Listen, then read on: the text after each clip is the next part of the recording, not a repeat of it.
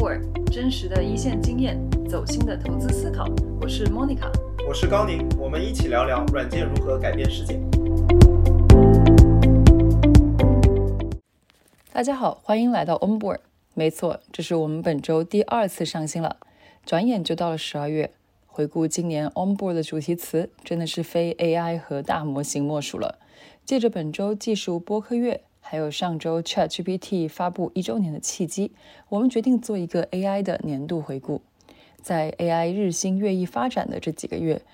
两位主播也有机会在美国待了一段时间，身临其境地感受了硅谷创新腹地的氛围。最近回到国内，正好邀请到两位一级和二级市场投资的朋友，他们都在中美两地穿梭，视角又各有不同。一位是在对冲基金深度跟踪美股市场的 Stella。另一位是之前做客过 Onboard 的 Open Door 数据科学负责人杜磊，这次他将以早期硅谷 VC 的身份返场。我们从红杉资本提出的生成式 AI 下半场的概念开始，回顾了这白驹过隙的一年，我们印象深刻的事件。探讨了宏观市场和经济的影响，又深入聊了许多 AI 行业创业者和投资人最关心的问题，比如什么是 AI 产品的核心竞争力，如何构建 GPT 之上的强壁垒，如何思考创业公司与现有巨头的竞争，还有哪些 B 端和 C 端创新机会等等。很多问题我们也没有答案，但是将阶段性的思考分享出来，抛砖引玉，希望对听众们有些启发。如果你也对 AI 创业的话题感兴趣，欢迎在公众号后台联系两位主播。希望我们未来能邀请到更多的朋友，不同的视角，不同的探索，相同的未来憧憬。未来不是推演出来的，而是前仆后继的创造者缔造出来的。这又是一次超长的闲聊，希望你 enjoy。欢迎两位老师呃来到我们的这个现场录制。开场还是呃照例，请两位嘉宾给大家做一个简单的自我介绍，然后呃相应的附上一个 fun fact，就是今年大家呃最喜欢的一个 AI 产品，除了 Chat GPT 之外。大家好，我是杜磊，又回到 On On Board 节目了，特别开心又能和大家在这聊一聊。呃，我现在在硅谷的一家呃早期 VC 叫 Thanks Venture 做投资工作，呃，我们主要投资的领域是 AI 和 Blockchain 的 Infrastructure Software Enterprise。嗯，今年刚才说到那个 Fun Fact，今年最喜爱的产品的话，就是自卖自夸，是我们投资的一个呃一个公司 AnyScale 啊，他们今年推出的 AnyScale Endpoints 产品，然后 Endpoints 可以帮助呃各种各样的企业和个人用户呃非常简单的把任何市面上的 Open Source 大模型用一种和呃 OpenAI 的 API fully compatible 方式部署出去，并且有非常好的呃性能。呃，成本方面的话，也会比呃其市面上其他方案便宜非常非常多，所以这是我看到一个今年非常让人 excited 的一个产品。啊，我也去了那个 Ray Summit，这个呃 Ray 的 Net 也也推出了那个 Ray Surf，对吧？做 Serving，感觉你刚才说那个 Endpoint 和 Serving 是现在几乎所有跟 ML 跟这个云这个 Cloud 相关的公司的这个标配，这昨天呃前两天那个 AWS 的 Reinvent 也是也是发布了一系列相关的这个产品，大家卷起来。对，这个赛道现在卷的一塌糊涂。哎，大家好，我叫 Stella，然后我在一个美元的 Hedge Fund 做投资，呃，过去十年都在那个科技行业，现在主要是看呃看 AI，然后硬科技、软科技、Internet Software，对。然后作为一个二级狗，我的那个 最喜爱的产品非常的 boring，就是 Cloud Two。嗯，因为我会用它做非常多的呃 earnings 的 tracking，然后它的那个 context window 比较大，所以会有很多呃 summary，还有呃 earnings 的对比，就做做的比我快，比我好。所以呃，对，感谢 AI 改变了我的生活。嗯，哎，你们你有试过一些国内的模型吗？国内不是也有一些模型有比较长的 context window？你有试过 k i m i 我也试过，就。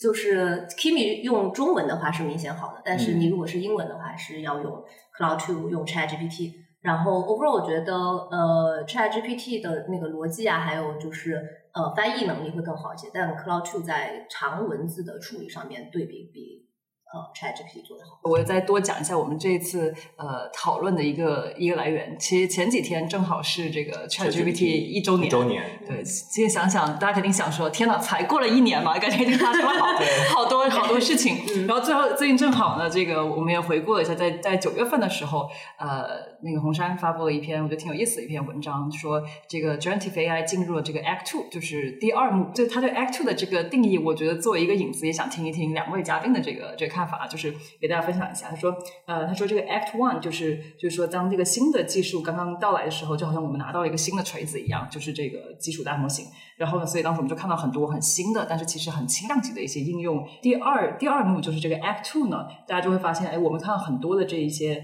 呃应用，其实它只是把这个 Foundation Model 基础的这个大语言模型作为一个完整的解决方案中的呃一部分。而这整个方案它可能包含了更复杂的这个交互，包括更复杂的这个这个工作流呃工作流，然后也有很多时候也是也是多模态的，所以这个他们认为说是这个第二幕的一个一个特点啊，所以我我就比较好奇这个这个呃转变是否跟两位跟两位嘉宾你们自己在这个呃这段时间的观察是否是啊是否是一致的？我也同意，不同意啊？我觉得我同意的地方在于说。呃，Sequoia 的这个 framework，我们发现了一个新的锤子，然后这个锤子的话，呃，带来了很多这个新的机会。然后在 Act One 之后呢，到了 Act Two，这个机会会被整合到很多其他的更完整的工具里去。嗯，是一个很好的 关于一个新技术出来，一个就是 groundbreaking 的新技术出来，然后怎么这个被行业 adopt 这样的一个过程。那我不是特别同意的话，是说我更多的把。就是围绕着 foundation model 就大模型的机会看成一个平台级别的机会。那对于平台级别的机会来说的话，可能不见得完全适用这种说一个具体技术的 adoption 的 curve 来看这件事情。那我经常最近想的一件事情就是说，那像这种 paradigm shift 级别的机会，在过去发生了几次？那我们比如最近的一次的话，就是相对于移动互联网来说，我们现在相当于在移动互联网的什么时刻？我的感觉是说。我们来到了移动互联网的二零零八年年中，就是 Cydia 刚刚发布，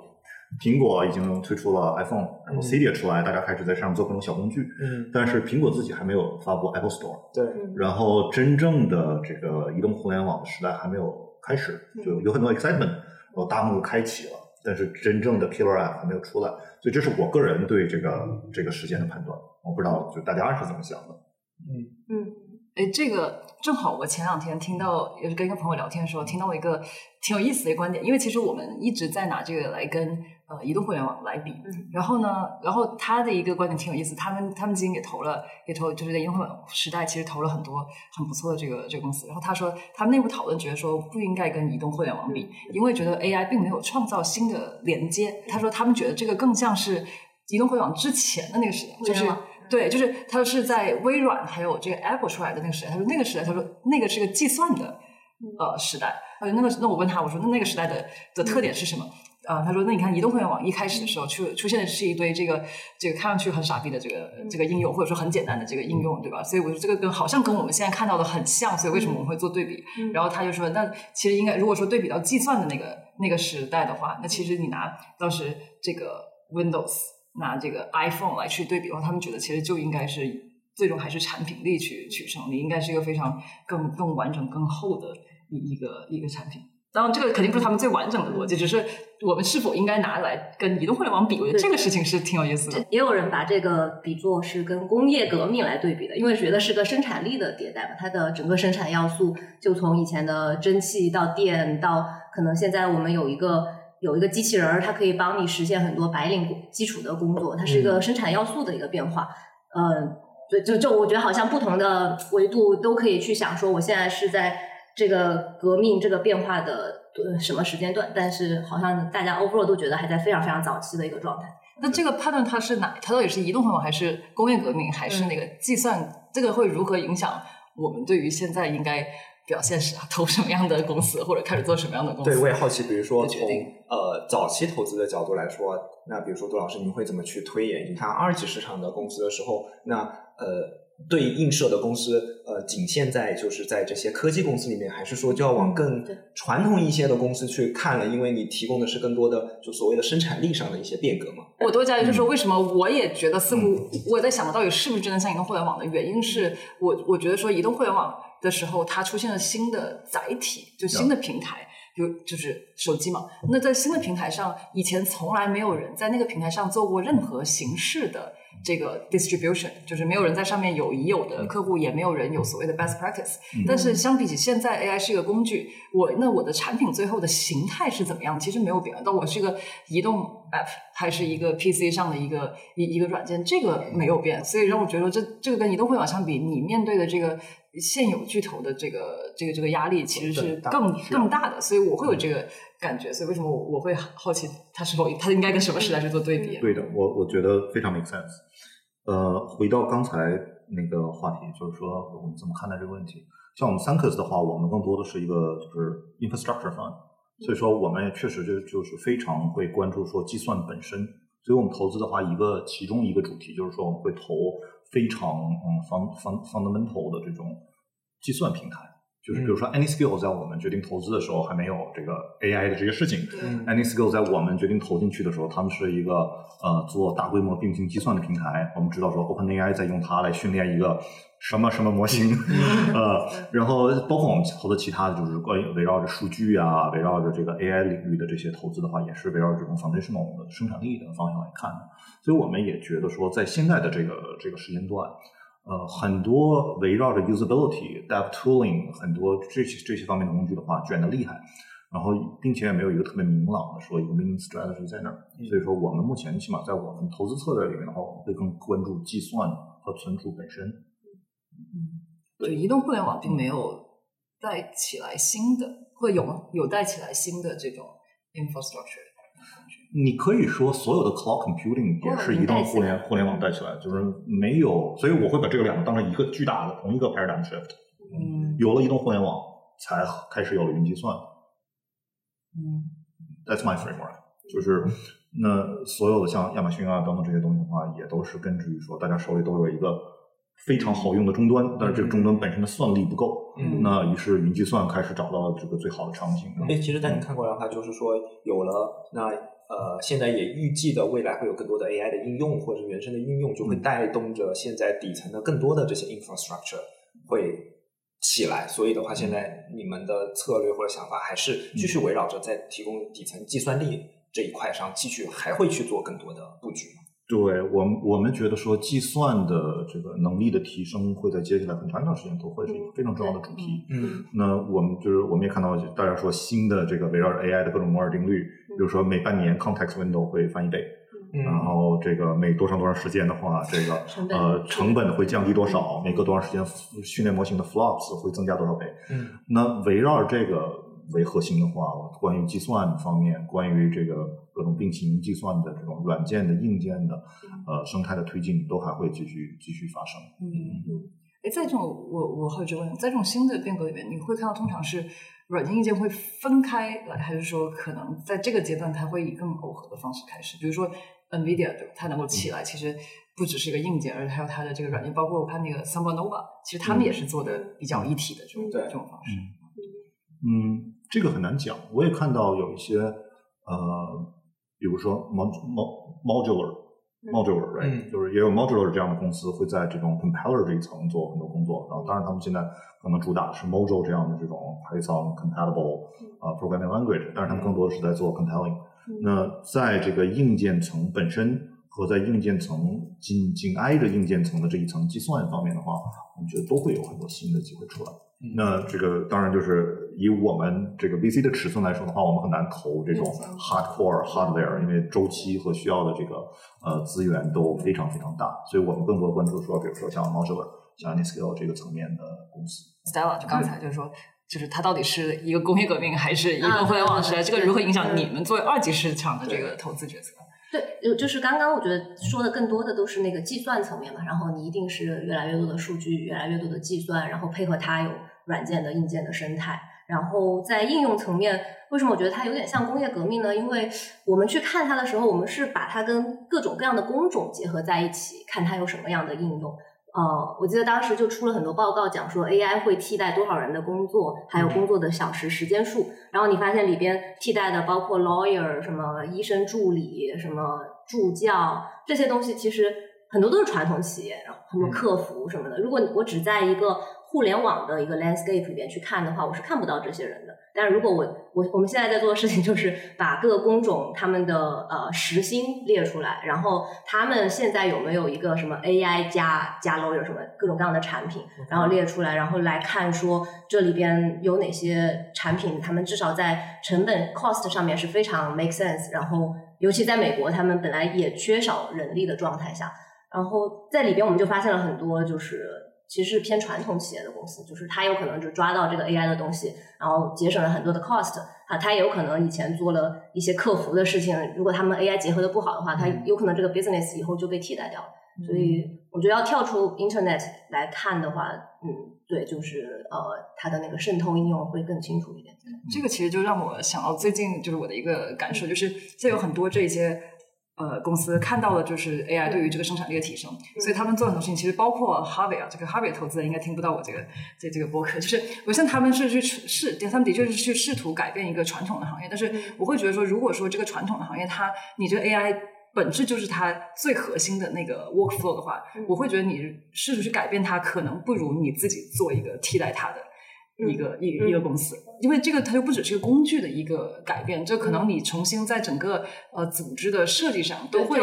对都会是有大的变化的。就于你的理解是说，如果 Harvey 只是一个工具，还不如他自己就开一个 AI native 的律所，其实反倒是一个我觉得也许是是创业公司的机会。对，我觉得也许是创业公司的这个机会，这个可能跟。就是跟我之前那家创业公司比较有关。当时我们做那个无人商店嘛，当然我觉得无人商店不适用于这个逻辑，但当时我们是去跟那个 c o s l a Ventures 去去聊的时候，然后因为他们就典型的这种美国老牌的这个这个基金，当时他们就问我，我现在印象很深刻，一个很振聋发聩的一个问题，他就说：你们这个所谓无人商店技术，你们是否觉得你们要去颠覆？这个呃，零售这个行业，当时我们非常天真的说啊，我们应该颠覆他们。然后他们就说，如果你要觉得你要颠覆这些人的话，那你为什么你现在还要去，好像是帮助你要颠覆的人，再让他们在苟延残喘一段时间？为什么你不直接把他们给颠覆掉了？那我现在回过头来看，那我觉得无人商店它只解决了整个零售那么长的环节里面很小的一个环节。但是你想。那个，比如说 AI 在律师这种服务行业里边，就知识工作行业里，其实它是几乎是百分之个律师百分之八十的这个这个环节。当你假设 AI 可以去做大部分的工作的时候，我觉得这个时候说不定会有一个全新的律师、全新的这个审计师这种。当然了，在后面也有说啊，我可能找律师，我还有他的这个 reputation，对吧？还有很多这个在里边。但是这个当然是可以再去讨论。但是我会觉得说，也许这个时候我们在思考这个问题可以。就会 更加的这个这个 bold 对 aggressive 一点。对，实际上就是说，之前我记得年年中的时候，有美国一家上市公司叫 Chat 嘛，就是他做教育的那家公司。嗯。然后他有一天，我记得他发了一个文章或者公告，是说，就是因为有了这个 Chat GPT，很多的他的那个用户其实就去问 Chat GPT 很多问题了。Chat 那家公司做的应该是这种课本的这种这个呃共享，以及就是学生去上面去找题库，就是类似这种的。所以他就说他的这个需求就大幅。度的下滑，他整个股价我我记得应该是跌了相当多。我也想请教一下 Stella，就是说，那是不是会回应你刚才问题？是说，就是如果再来看 AI 现在影响的时候的话，那就得跳出所谓的这个只看一些互联网公司或科技公司，会看到更大的一个领域，就是是有一些比较结构性的一些变化吗？对，因为很多传统公司我们可能以前也不是特别了解，所以但 overall 我们还是就是按。工种，然后呃，并且其实这个 ramp up 的时间也比想的要慢很多。就是呃，我觉得像 Chat 这样是影响非常快、很直接的。然后它就有点类似于那个 Chat GPT 对于那个那个 Jasper，对对对 Jasper 一样的影响，因为他们的那个产品非常容易就被框进去了。对，但是其他的公司，包括我们也会看一些专门做客服的公司，然后他帮你做客服外包人员的管理，然后可能一个公司有几十万人。然后他擅长的东西就是帮你把这些客服人员都管好，然后你说他来结合 AI 做的话，我觉得他肯定做不过一个创业公司。对，然后因为这些里边的公司的高层可能想的是，我怎么把这个人管好，并且我怎么招更多的人，让我的地盘更大。然后他们的收费也是按人头收费的。然后那其实对于一个创业公司来说，我我不用担心这些事情，我就给你做一个简单的客服机器人就可以了。就是就我整个 pricing 的方式，因为我价值完全不一样对这个方式是完全不一样。对以前我擅长的也不一样对，你想我帮律师叫又回到哈维，就我帮律师省时间，那我少赚钱了呀，因为律师对是小时收费的呀，嗯就他这个动力永远是有这个冲突的。那如果说我假设 AI 就是我的核心这个市场一体问方的话，那可能我就整个定价模式都会都会变。其实回到我我们刚才讲对于那个 second act 的这个这个定义啊，其实本来我问杜磊是因为我我他当我当时看到这个定义的时候，我我第一个想到其实是你你投的一家公司 Writer。嗯。对，我记得你也写过一篇文章介绍过，就是 Jasper，我们当时都、大家都觉得说，哇，你看收入好像一下子涨到了这个大几千万美金，然后好像瞬间就被 ChatGPT 颠覆了，对，对被对颠覆了。然后，然后，然后对，我觉得你说那家 Writer 的公司，反而他用了一种看上去不那么 AI native 没那么轻量的方式，但我看他前段时间也融了一个亿美金，而且收入好像涨得很快，我就可以跟大家分享一下那家公司。嗯，Writer 其实是一个挺典型的，我觉得特别有代表性的 AI 加公司。嗯呃，他们提供的服务可能在在国内大家呃认知度不不是很高，他们在国内也不是很出名。他们做的事情是很类似于 Jasper 这样这样的产品，就是他们帮助呃企业用户去生成所谓的 copy，就是帮企业用户去写各种文案，包括这个网站上面的文案，包括你广告上面等等这些文案，也包括你们这个客服里边这个跟用户的这些交互发出来 email 等等这些东西。所以粗看起来的话，它是一个很薄的写作工具。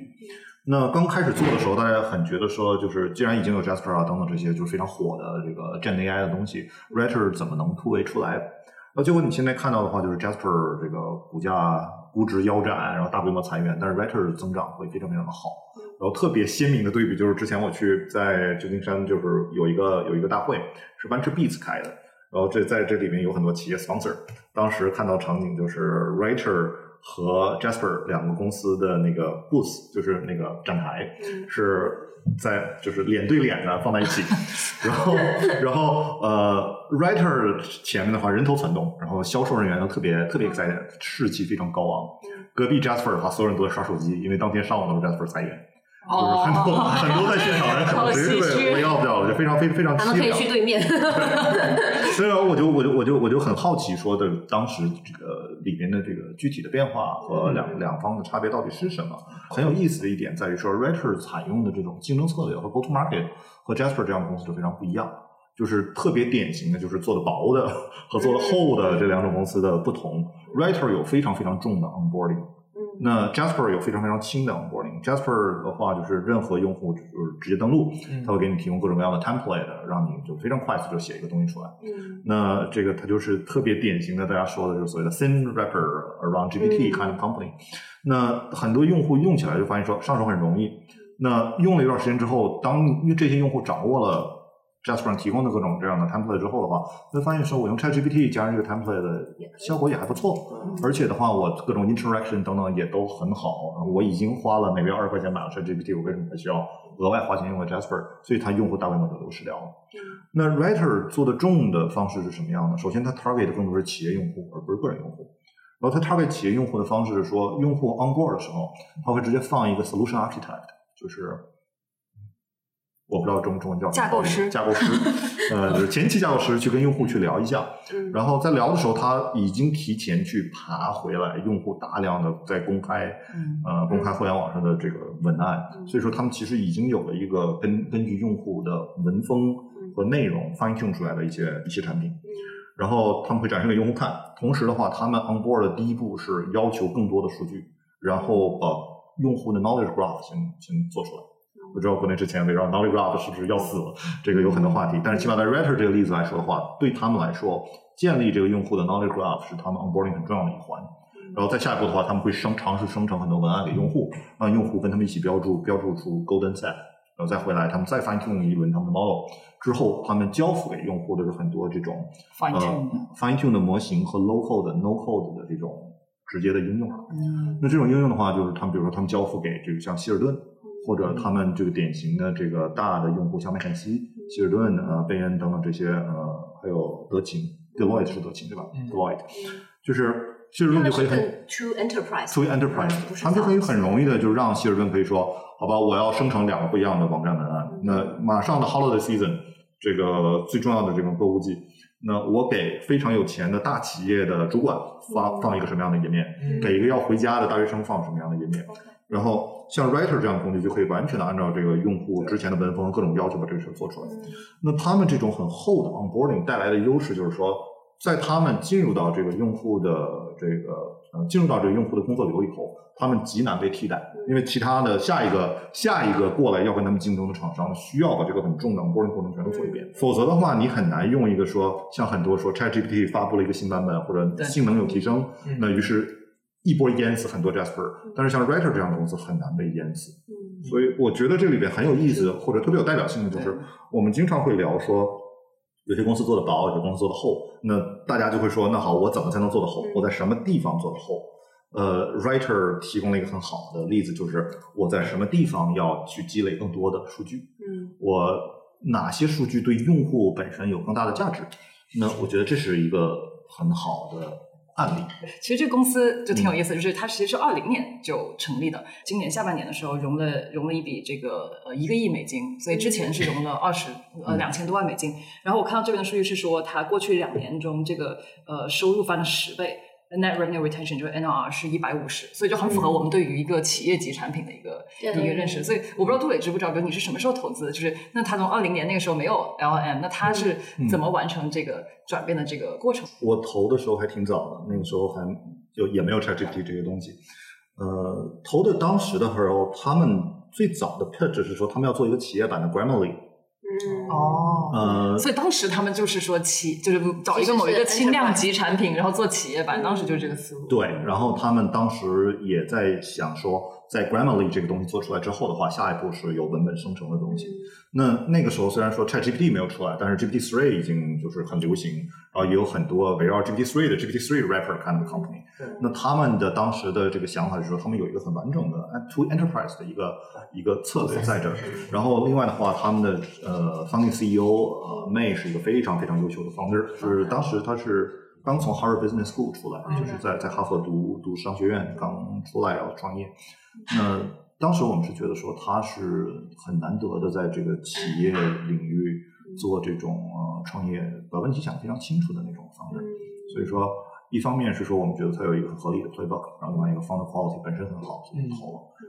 嗯，那是我个人投资。嗯，我们后面也会讨论到的是如何，其实是在应用层来说的话，怎么去看清楚自己的跟这个所谓的薄和轻的问题，以及跟 OpenAI 的数据很重要界限。嗯其中你提到的数据啊，嗯企业级的这个呃，在这个用户需求场景中的一些累积啊，其实都会。让你跟这个 OpenAI，嗯，防止被它侵蚀或者被它颠覆的一个可能性吧。然后我们正好今天选的这个时间也是 ChatGPT 发布了一周年之后的第二天嘛，就是我们觉得可能想听，请听一下 Stella，然后呃杜杜磊老师，就是呃从你们的视角看过来的话，发布了一年之后，有哪一两个事情是你看过来其实是最重要的？对，就就我其实就觉得 GPT Four 和 Llama Two 对我们来说是最重要的一个事情。就是我不知道大家有没有那么深的感觉，就是其实 Four 对和比对比三点五，就是能力的提升是远比之前预期的要高非常非常多的。然后呃，包括现在就那个时候 Agent 才火起来嘛，就大家才有概念说啊、原来他有了这个可能可以做 Agent 这样的能力，然后在逻辑上的能力，还有在 coding 上面的能力，我觉得呃。GPT 三点五的时候，你觉得他只是一个跟你聊天儿的一个人，但是到四的时候，你觉得他是一个挺 qualified 的一个 intern，就是他可以，你可以让他来做很多事情。这个是呃三点五完全达不到的。然后也是因为他是一个 qualified 的 intern 或者是一个大学毕业生，所以才有了 AI 加各种各样生产力的一些东西。如果以前只是三点五的话，它可能更多的就是只停留在了语言啊，或者是语言类的相关的场景里边吧。所以我觉得这个是。就就很简单的一个答案，但是反正我我自己看下来，呃，包括创业公司也好，包括对于大厂的影响也好，其实 GPT Four 的都是呃很关键的。然后 Llama Two 就就很简单了，就是给所有的其他公司一条活路，就是嗯，其实对于，因为我看的企业都是大公司更多，就对于 enterprise 来讲，他们不需要那么大的模型，然后他们需要一个开源的、可控的呃代码在我自己手里的一个东西。然后呃，Llama 2出来之后，大家发现这个这个事情我我可以做了，我可以基于 Llama 2的架构改一改，做一个挺好的应用场景。嗯，这个是在 Llama 2之前，我觉得是他们完全觉得自己 AI 这个事情我是难完全做不了的。哎，那我好奇，就是因为我们聊这个很多从这个创业啊、创业公司这种角度考虑，那这些技术的而且很新的技术革新，怎么影响你们在二级的决策？决策？我觉得到四的时候，我们觉得它是个生产力了，它会是一个很大的 TAM 的一个生意。然后那时候我们就开始，就是刚刚说的那些梳理在哪些场景会有潜力的一个东西，我们把它定从定义成一个移动互联网的变化，变成了一个生产力的变化。然后这个是。可能一个五到十年周期的一个事情，我们要花更大的 effort 去做这个事情。然后，当然这里边产业链很多啦，我觉得各种各样的机会都有。对，然后 Llama Two 当时很简单，就是觉得那个呃公有云肯定是受益的啊，就是大家肯就是更多的 enterprise 会基于 Llama Two 来做这个 training，然后而不是嗯，如果你只是 OpenAI 的话，可能大家就是 Azure 给那个。呃，OpenAI 供整个整个 infra，那跟跟 AWS 没有什么关系。然后，但是如果你有一个开源的模型的话，其实 AWS 在里面的那个 setup 就会更好一些。对，就对，就就是一些呃，就 time 有多大和这个结构怎么去分的一些一些影响。哦，所以其实一个是 GPT 四让你们去看了更多的有些实质性的行业有更大的增量和市场空间了。对，Llama Two 的话，其实回到你们的决策上来说，是让首先最受益的还是公有云，而且是让更多的公有云。对，不仅仅是这个 Azure 微软的 Azure 来受益，跟我想完全一样，完全同意。呃，对我我我再补充一点，我这边的想法就是说，GPT 四在确实是它的有非常好很多的 reasoning 的能力，然后呃拓宽了我们对整个这个事情的想象空间和和 upper bound。然后 Llama Two 的话，就是谢天谢地有 Llama Two 这样，但当然也不止 Llama Two 啊，有 Mistral 等等类似的这个模型，就是这一类的模型。呃，给了这个 VC 生态很 很很留了条活路，留了条活路。对 对，说的比我直白。就我想说，就是也是给了我们 VC 生态一条活路。那可以对于这个生态可能不是那么了解的同学，你可以举几个例子，比如说，呃，有就是多了哪一些活路，哪些东西原来不能投，现在可以了，哪些原来可以投的，因为 GPT Four 又不能投了。嗯，我我觉得可以这么解释，就是说，对于 VC 来说，尤其是早期 VC 来说，希望看到的是一个。蓬勃发展的、碎片化的，有很多很多机会，有很多很多呃 player 在这个里边，创业空间很多的市场。嗯，那如果我们假设没有 Llama 2和其他类似的开源大模型的话，GPT 四一家独大，而且只有 GPT 四，所有人都都在围绕着这个 OpenAI 的 API 来做来做公司的话，那这个市场的多样性会小非常多，这个市场能提供的可能的赛道会少非常多。那我们如果想象一个没有 Llama 2和开源大模型的世界的话，那现在剩下的创业公司就会非常少了，大家会被挤在各种应用啊有关的这个赛道里边。那这里边除了说创业的机会和赛道少之外呢，生态里创造总的价值会被这个会几乎完全被大厂捕捉捕捉掉。像 OpenAI 这样的大厂会有非常强的这个议价权，然后就会直接吸引走所有在这里面创造出来新的利润。那对于这个 VC 生态来说的话，这个是很很糟糕的一个。所以其实这样的话，Writer 这样的公司可能就不会存在，因为你没有，就是你完全依赖你到底能够做多大程度上的这个 fine tune，完全取决于 OpenAI。对，就会变成一个非常凄凉的，所有人都在为 OpenAI 打工的状态。所以 Writer 他们是用的 Llama 2，就他们开源。Writer 有自己，Writer 有自己的大模型。对，嗯，因为这就是就像 Stella 说，它的效果会更好。然后我觉得是给 VC 或者初创公司有一个好的现象是在于，就是为就是你可以用 GPT 四来收钱就是很多现在看到工具，就是说我用有一个普通的版本，但是你要更好的效果或呃用 GPT 四的话，你要付额外的钱嘛。嗯。然后这一点，因为它真是有实质性的效果的改善，所以这个我是愿意付这个钱的，或者是说它。这个角度，GPT 四也为一些初创公司带来了就是天然的一个增收吧，因为你总可以就是在这个过程中也有中间的一些差价和这个啊成本上的优势来获得更高的利润嘛。所以这个是我看过来，而且作为用户我也是心甘情愿付钱的，所以我觉得这是一个对我来说，就对初创生态也是一个好事情。哪怕你是个 rapper，但是因为有了更好的效果，其实你你你有了对你你你你能够正大光明的向用户付费。嗯。我觉得其实这这里边除了大家讲很大的这方面，我想其实有有有两个小点，其实我觉得对于大家的心态上来说，因为我觉得这个这个行业里面这个。AI 这年变化变化那么大，大家通常最难的就是说你不知道很多事情的边界在哪儿。我觉得一个是 OpenAI，就是它经历过几次很大的这个降价嘛，每次降价幅度都百分百分之七十九十这样的。我觉得这个是给了一个，我觉得这个不管他到底是这个亏本赚吆喝还是怎么样，那我就给了整个行业，对我觉得肯定不是对吧？就是我就给大家一个很大的一个信心，就是说即使对吧，我现在的一些应用场景可能我觉得这个经济上有点困难，但是我现在可以相信它有一个很快的这个这个交易速率，让让。很多让很多 business 我对我我可以敢于去做很多这个 growth 上的一个投入。一度让大一度大家还觉得那个成本是这个商业模式是不是 work 的一个很大的问题。然后我觉得到下半年或者靠近年底的时候，这这个问题已经完全不存在了。对，而且另外一个就是那个 M O E 的这个架构，就虽然说那个那从来没有得到 OpenAI 的任何这个 这个这个肯定嘛，但是我觉得行业里边假设啊，就我们认为它这个是真的，我觉得其实也给了，就跟刚才 Second Act 呢也有点像，就大家开始知道说 OK，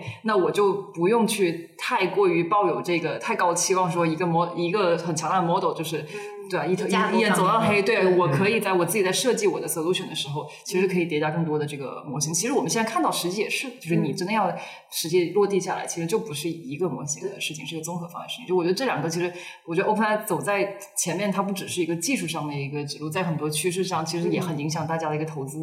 的一个，不是我们投的创业者自己去方向。不从另外一个角度去去说，就跟很多创业者、投资人，大家肯定会不可避免的聊到整个经济，这个经济大大的经济。环境似乎在这个局部 AI 的这个热潮中，又给大家一些非常混合、非常 mix 的一些信号啊。比如说，大家觉得说，是不是其实整体经济还在放缓？我们以后这个其实投资人呃还是非常的保守的。那这个二级它的这个反弹，对吧？是一个是是一个短暂的，还是说一个这个会接下来还会受这高利率的影响？最近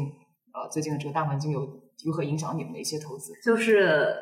就其实今年美国经济挺好的，就是表现出了极强极强的韧性。就是年初很多，包括首先今年看宏观的人都亏了很多钱。就是他年初的时候，大家的判断是美国经济衰退，然后中国可能反而是这个投资的机会。很多宏观的都是这么判断的。然后但。最后发现纳斯达克涨了三十个点，然后这些大的企业涨了四五十个点，翻倍的也非常多。对，然后发现 GDP 也很好，美国的 GDP 也很好，各种经济数据也很热，嗯，然后 CPI 也控制下来了。所以，嗯，现在现现在反而已经过了说那么难的时候了。就往明年看，因为你通胀也控制下来了，你总有一天，现在基本上已经不呃不再加息了，然后你总有一个时间开始降息。可能是在一季度、二季度，可能是在下半年，但是这个 trend 已经是比较明确的。还好今年有 AI，就是就其实每一次大的技术变化都是在年份不太，就是零八年的时候，极大的促进了公有云的 呃，哎是零啊，对对对，公有云的进展什么的。所以我觉得就是嗯，对，好像最差的时间已经过去了。有哪些行业可能它估值的反弹会比较高？那肯定是就是软件啊，科技类的是反弹更高的，因为他们是对于利率更敏感的。就一旦包括比特币，就是对，一旦利率开始下行，他们是弹性最高的。然后，呃，我对我觉得其实挺多 software，包括包括 infra，包括 application 层的都都挺好。那你觉得就是因为其实真正 AI 能够实际的给这些。大的企业、上市公司能够带来的这个收入，肯定相对于一个 startup 来说，肯定是相对滞后的嘛。就是你看到的这些整体估值的这个回升，有多少是整体实际收入的这个增长带来的？有多少是这个情市场情绪带来的这个回升？对，就是其实那个其实二级市场真的 real AI company，我觉得可能就只有三个吧，就是英伟达，然后 Microsoft，然后 Adobe，就是 the rest of them 跟 AI 都没有什么关系，但。但其实他们今年也涨了很多，我觉得很多还是一个是经济 better than feared，这个是是很重要的一个事情。然后呃，包括很多企业，他们去年底到现在一直在经历一个优化的周期。这个优化的周期，因为因为疫情期间大家都花了太多的钱在各种增量的 workflow 上面，现在发现啊，我不需要花那么多钱，有一个优化周期。然后这个优化周期现在已经就是在 ending 的状态了，所以这些公司我觉得。明年他们可能更多的是因为自己本身基本面的变好而涨，然后慢慢的，因为慢慢的，我觉得可能到明年下半年或者是更远的时间，才会有真的 AI drive 的一个基本面的一个增长。对，在中国有什么不一样？中国中国就是大模型进展比较慢，但也也挺好。就我觉得最大就是，嗯，其实都有，就是百度也在那个广告上面有一些 AI 的应用，然后呃，然后阿里他们在 AI 跟那个客服机器人上面也有应用，然后腾讯也都在都在做。所以，嗯，可能卡是一个问题，但是 so far 卡不是最大的瓶颈，就是你本来数据啊各种呃训练，嗯，就是需要花那么长的时间。但就是中国的本来整个 to B 市场没有那么大，所以可能更多的应用跟美国是完全不一样的。就是对，我觉得，嗯嗯呃，一一级市场的境况和二级市场区别就挺大的，因为这里面可能有一个一级市场比二级市场滞后的效应。我们记得说去年的时候，呃，二级市场已经跌得一塌糊涂的时候，呃，初创公司的融资 multiple 还是很高。那现在的情况变成了说，我感觉二级市场已经开始复苏，然后纳斯达克已经开始涨，但是我们看到早期轮次的公司的估值在一个呃继续下跌，并且在第三、第四季度下跌的更快的这么一个过程。那我们看到一些数据的话，就是今年以来围绕着在 AI 的 hype 如此强烈的情况下，围绕着 AI 的投资，甚至还不如去年的 AI 初创公司投资总和高。呃，就是所以说，在呃一级市场遇冷的情况下呢，呃，尤其下半年，很多 AI 公司的估值，然后特别是初创公司的估值，面临一个很大的挑战，就是我们能看到说，呃，像 Pre-seed、Seed 轮次的公司的估值的话，平均来说要比今年上半年降了将近一半左右。呃，同时的话，就是大家也很难 PPT 融资了。现在呃 Pre-seed、Seed 轮大家都会开始要求说，你有 Revenue、有 ARR，然后有 Traction。这一点的话，我们从这个 YC 的 标准配置也能看出来，所有公司都在讲说我们几周几周做到多少多少 AR。那对于这个初创公司的要求和压力就会变大非常多。嗯，我我其实这里其实想呃追问两位老师，从一个问题是，就是还是 IPO 这件事情，就是因为今年确实也看到了，不管是也有芯片公司，虽然少，但是也开始还有 Clavio，就是有软件公司、SaaS 公司上市了嘛。但是后来又看到说好像。就也没有更多的公司，或者大家觉得其他公司可能就放在明年，不知道这个是大家看过来是怎么样一个时间期限，是比预期的？对，这这肯定的，就今年肯定还是少的。然后呃，美国还稍微好一点，就中国就尤其少，就就中国其实是很国内很很惨。然后就就国内的投行都要失业了，就就比比比较惨。然后我觉得明年会好吧，就是这个其实还是跟整个利率环境非常相关。明年可能比如说像比较大的 data breaks 呀，就是其实在整个 pipeline 里面都还是会变好很多，明年会好。另外，明年可能 acquisition M M A 的市场在软件 SaaS 方面会挺活跃。对，今年其实也挺。今年尤其活跃，对很多。嗯，今年便宜。嗯，对，明年会更便宜。明年会倒闭一批，然后。对对对，中小企业很难，中小企业现在在美国融资成本基本上都已经到十五六了吧？就就相当于，如果你就融不到钱，你可能现金流断了就倒闭了。对，因为无风险利率实在太高了。对于我们早期 VC 来说的话，尤其中小型的 VC，现在也面临非常大的压力。刚才呃，杜磊讲到这个一级市场融资，正好就看到 Q Q three 的这个 report，就大概讲几个数，就是总体的这个美国市场的这个 funding 从 Q two 到 Q three 降低了百分之三十八，其实挺大的一个挺大的一个一个降低。然后呃。当 round 的话超过百分之十吧，呃，然后呢，这个在 A 轮，我觉得 A 轮的融资也是有一个极大的一个降低，而且而且从呃有个数据就是对 Series B 来说，就是在 Q three 的时候是自二零一八年以来 Series B 的这个数量最少的，最少的一个一个 quarter，而且在 Series 一之后，就是然后后期的融资是在 Q three 的时候是少于一个 billion。就像本来一轮应该是这个每一笔融资额是最大的，少于一个一个 billion。前段时间在在美国那边，就我们看到其实你就发现很奇怪，因为大家都觉得在在在 A 轮的时候是其实最最难的一个节最难的一个节点，因为那个时候的这个数字有了，但是呢又不足以让你用这种什么 PS 啊这种估值来投，所以说所有人都往都在往 seed 还有之前种子轮级之前去去卷，因为那个时候市梦率嘛，对吧？对吧？可以投团队投什么的，然后所以所以你也看到很奇怪，就是在我觉得在 YC。Y Y C，我想，呃，这次比以前更甚，就是说，几乎每个公司都说我有 P O C，很多公司都说我有收入，这个在以前是是很少见的，对，在早期市场是非常少见的，所以，在对未来未来可能两三年吧，我觉得可能我不知道这个可能会持续，还是说你觉得在二级如果一些估值复苏了以后，会对一级有一些好的影响？我的预期是，等到二级市场复苏了之后的话，一级市场也会逐渐的呃解冻啊、大家不会那么强调 AR，那么强调 POC 这些东西。但是作为早期 VC 来说，实话实说，我觉得现在这个状况是很好的现象，就大家嗯务实一点，做一点，做做真的企业，要比头几年我们说 ZERP。就是零利率现象的那个时期里面，大家呃各种东西满天飞的状态要要更更好。嗯，哎，你觉得这样会不会另一方面会使得我们会更少看到一些比较就真正比较颠覆式创新的公司？那比如说像原来，比如说我很明显感觉到在硅谷大家很喜欢 to B，对吧？因为 to B 有这个很好的这个 现金流，就就算死你也很难完全死掉。但你想，以前移动互联网早期其实都是要烧不少钱，这个环境会使得这样的公司相对来说就就是更难跑出来呢。嗯，几个方面吧，我边想一边说。我个人的感觉是，像过去十年，很多公司坚持不上市，不停从主权基金融钱，然后一直烧到某种想象中的 vision 为止的那个模式，并不是很健康。因为我看到，在过去十年里边，大家拿主权基金烧钱，像 Uber、Airbnb、嗯 WeWork 等等这些这些这些公司的话，嗯很难实现他们想象中的那个 vision。嗯呃，所以说就是对于说这种大规模的资源投入到初创公司，能投出个什么东西来的话，我其实觉得是存疑的，就是那种永远不上市的状态，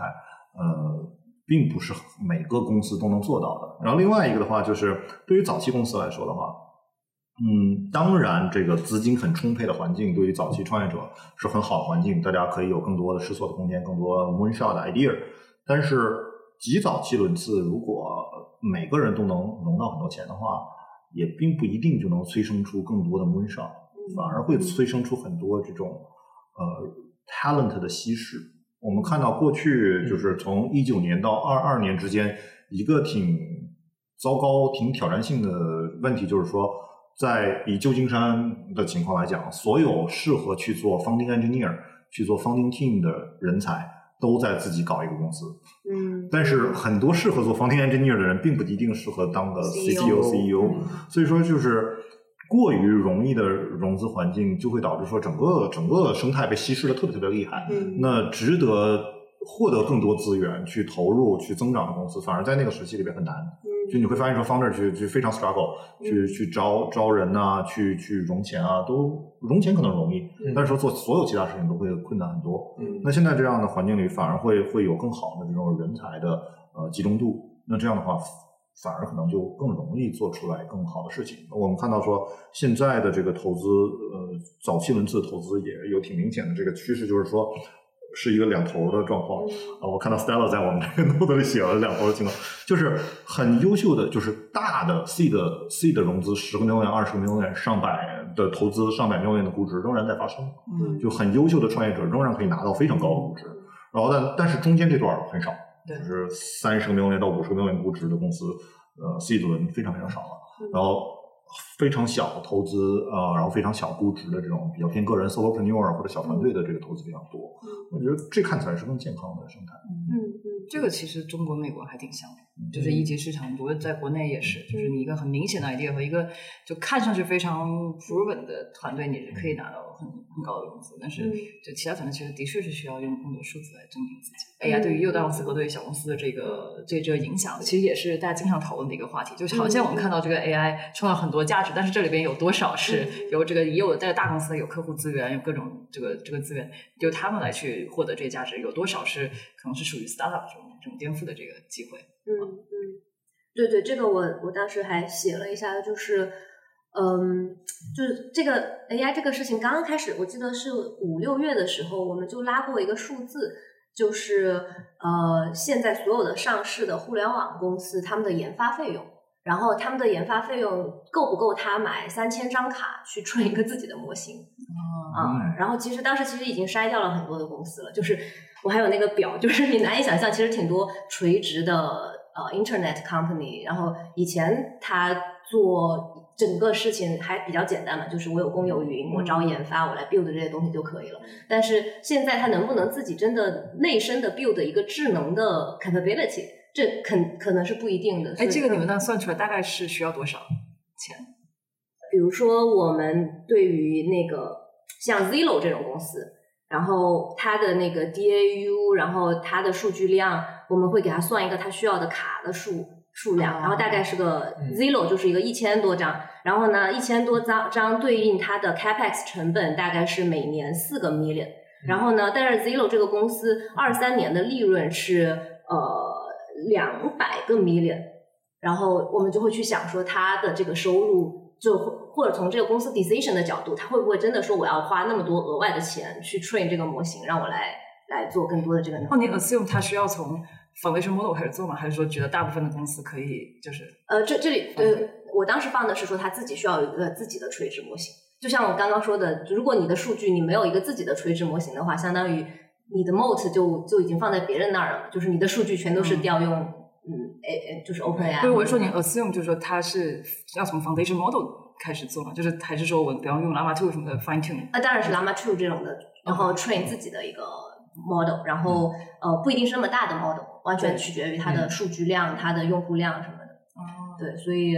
嗯，所以我觉得很多腰部公司其实是很尴尬的，就是他们也没有办法真的去 train 这个，他他可以去调用那个 ChatGPT 来应应用啦，但是然后但是就是在这个 foundation 就或自己的 foundation model 层面，它是很难去做的。然后呃，我觉得对于一些可能没有上市的一些妖护公司，同样就是如果你没有这个 moat 的话，或者是你烧不起这个钱，其实还挺难的。对。嗯嗯然后，但另外一部分就是小的个人，就我我看到了非常多的 one man company，看到了特别多的兼职，然后就做了一个东西，然后最后也赚着钱了的这样的情况。呃，所以我觉得大公司和小个人都都还是还还挺好的。对对，我觉得，而且对于大公司来说，就是比如说像呃像什么 Salesforce 啊，这个 Notion 这些，它可以一开始仍然用很小公司的模式，对吧？一我我有听一个 podcast 讲 Notion 怎么开始做的，其实也是很，包括跟 Salesforce 的朋友聊，他们一开始也很小的这个团队，他可以用这个 GPT 的 API，我先去也去 test 做一些这个 demo，、嗯然后我他可能这个 marketing 的 demo 也也放出来了，那最后他再慢慢开始去 build 他自己的这个对对对这个模型，其实你们刚开始做了这些研究，这个嗯之后的话，你们会怎么推演？建立了自己的模型之后的话，它能产生什么样的商业价值？嗯，首先我们当时肯定觉得很多垂直的中型的公司就做不了这个事情，这个对于未来的发展肯定是不好的。嗯然后，但其次呢，整个行业的发展也没有想的那么快，就是也没有真的就出来一个什么公司把他现在做的事情给，这是一个行业节奏的问题、嗯啊，所以呃，可能这个研究最后也没有变成一个真的投资的一个或者做多或者做空的一个 idea，因为所有的事情都还没有发生，都还在推演。我现在的观感是说，因为整个这个 paradigm shift 还在非常早期的时候，嗯那就像每个过去发生的 paradigm shift 一样，你一开始都觉得说，传统大型企业这个 incumbent 的在吃掉绝大多数的 value，嗯但是等到这个东西变得更成熟、更 mature 了以后，真正的新的 player 出来，情况可能又会不同。所以嗯我倒没有觉得说这一次就跟比之前的那几次有特别特别巨大的区别。当然，就是 OpenAI 作为一个就是主要的这种 dominating 呃 incumbent，应该会有很好的 value capture，但是它本身也是个初创公司嘛。那作为创业者来说的话，那在这样的一个时期里边，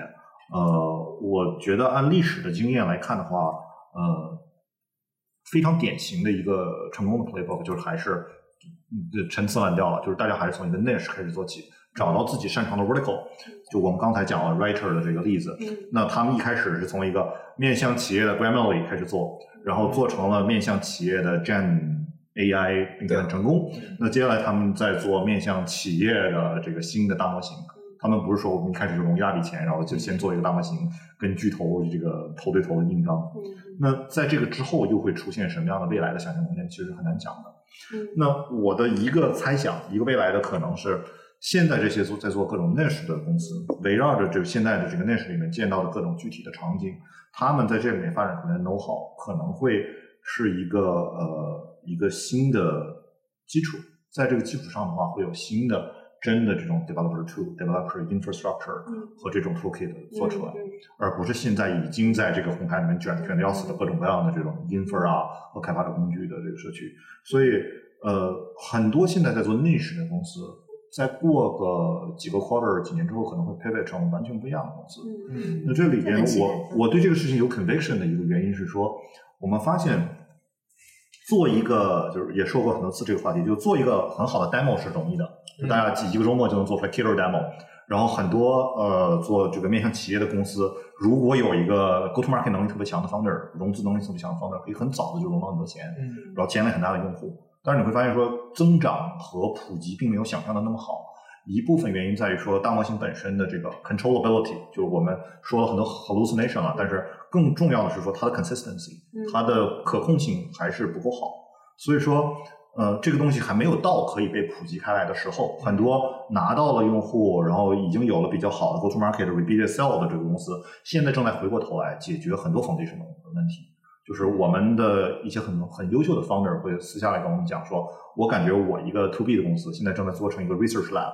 就我的很多 engineer 的资源和时间哦都要被用来解决非常 foundational 的问题。嗯那这些 foundational 问题，一部分是说大模型的 controllability，他们需要有各种内部的方案去解决这个。嗯然后另外一个一方面是说很多传统的 machine learning 的问题，我怎么做 clustering，我怎么去做 embedding，我怎么去更好的去去 coordinate 那些这些不同的模型 model selection 等等等等。因为发现说市面上现在的这些呃 infrastructure 的东西的话，并不一定真的适合。呃，Llama Index 也好，呃 Longchain 啊等等这这些类似的 toolkit，都是很容易给你做出一个很好的 demo。但是真的面对一个 production 级别的呃，不管是 performance 还是 usability 的话，都有一定的限制。那我我在想说，现在很专注去做 niche 的一个一个场景，然后做很扎实的工作，然后有能形成自己的 mode 的公司，他们会在这个过程里面跟着这个行业一起往前发展，然后卷出来很有意思的东西。所以我们现在在做投资的时候，也没有特别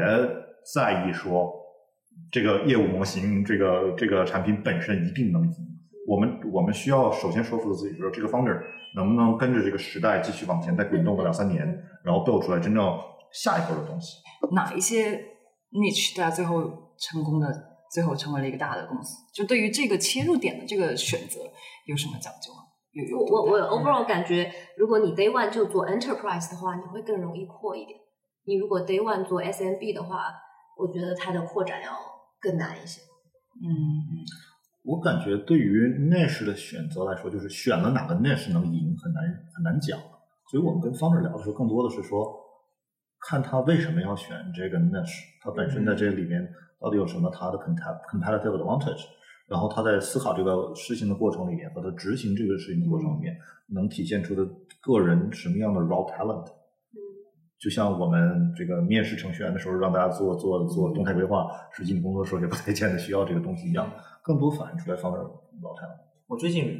聊了一个在硅谷的 startup，我觉得他给我还有点启发。对我问了一一模一样问题，因为他们选择是在呃 B to B 的 marketing 里面去做一个这个呃这个呃全流程的这个 content creation 的一个基于 AI 的一个就是内容营销的这样的一个产品，是为这个 B to B 的公司，软件公司也好啊，SaaS 公司也好，在这个 marketing 上去提供这样全流程的一个产品吧。然后呃，我就说呃，你们选择这个一个场景是 B to B marketing，为什么你会觉得这个事情会变得很大？因为我能想象这里面 Martech 赛道上有好多玩家，然后甚至有 Passport 这种它往前延展，Adobe 又有这个你的 creative 的产品，也有你的 marketing 的产品，好像听起来竞争挺激烈。他的意思是说，嗯，大家其实很多时候在 B to B marketing 上其实都在。流程这件事情上已经有了很成熟的产品了，就是当你的这个销售线索进来了之后，我怎么管什么样的人去呃转化这些例子上，其实有很成熟的产品。但是他说，你再想一想，就是实际上怎么吸引这个例子，其实以前就是靠各种各样的内容，但是内容这个事情，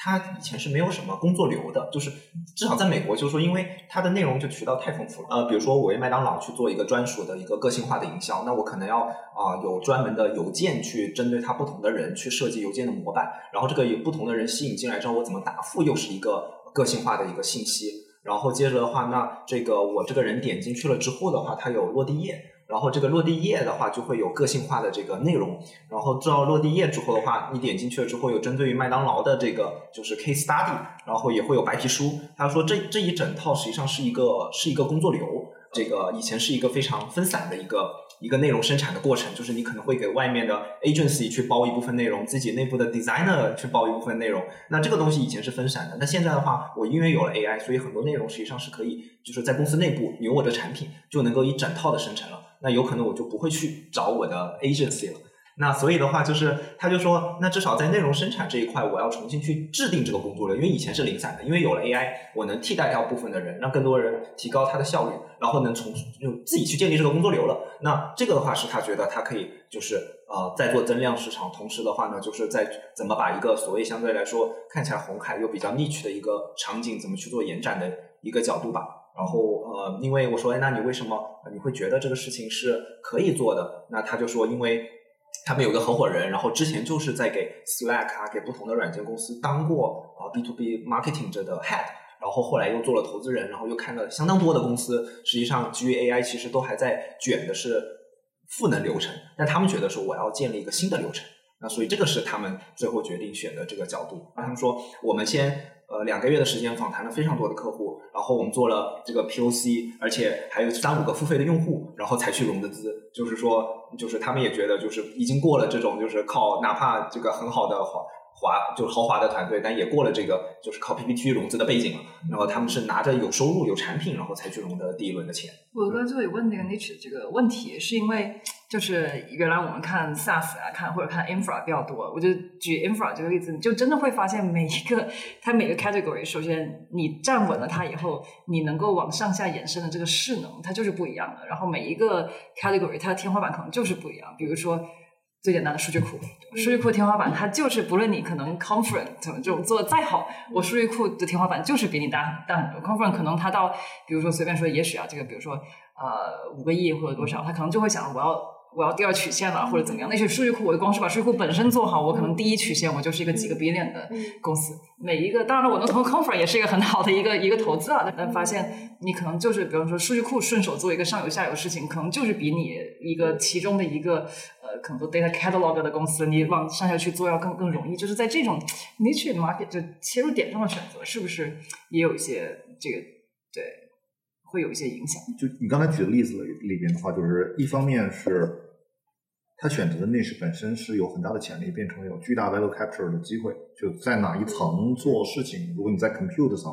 在 storage 层、在 DB 层做，它天然的就是一定很大。嗯。那这里边的机会，以这个我们拿比如说 to B 来说，那不说 infer 说 to B 的话，那 to B 最大的。那一个类型的机会就是你能不能把自己变成一个 system of record。嗯，就对于企业用户来说的话，system record 就那几种，呃，他们的 CRM，他们的销售，他们的这个就其他的几种，就是最核心核心的财务啊、accounting 啊等等这些东西。那这就要比说你做一个员工员工这个这种福利平台、福利平台什么员工 wellness 这种要核心的非常多。那这东西那。如果选择的那是是有机会变成一个新的 system records 的话，那这有很很好的机会。就是我可以讲一下，说这个里边有个典型的例子，就是之前上过咱们这个节目的 Monterey AI，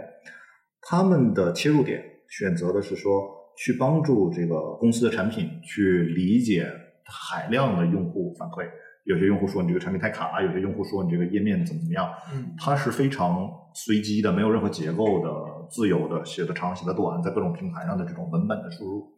那在这里边的平台级的机会在于说，你当你能够在这个 niche 里边解决说大量的零散的这个文本，然后给它做很好的聚类、很好的结构化的呃能力的基础上的话，你其实可以切入到很多很多其他类似的关于文本的处理上。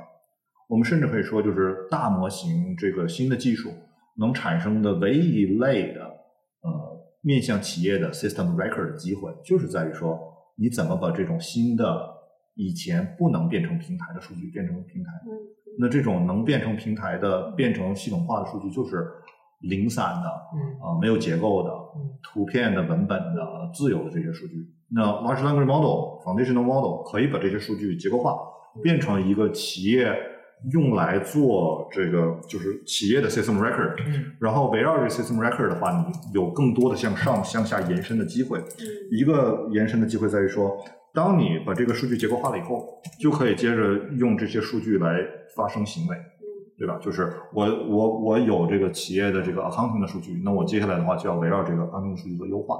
那我有了这个大量的这个用户的反馈，那我就可以用这个用户的反馈来做我产品的优化。那这个这些 system of record 就可以变成我们所谓 system of action。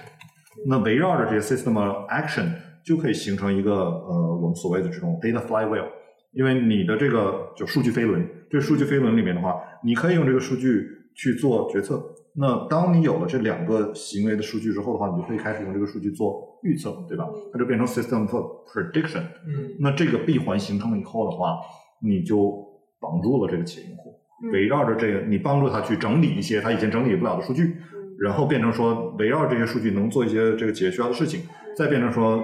去预测什么样的事情是有效的。嗯。那其实很多做这种 niche 的这个公司都有这样的机会，那就看说谁能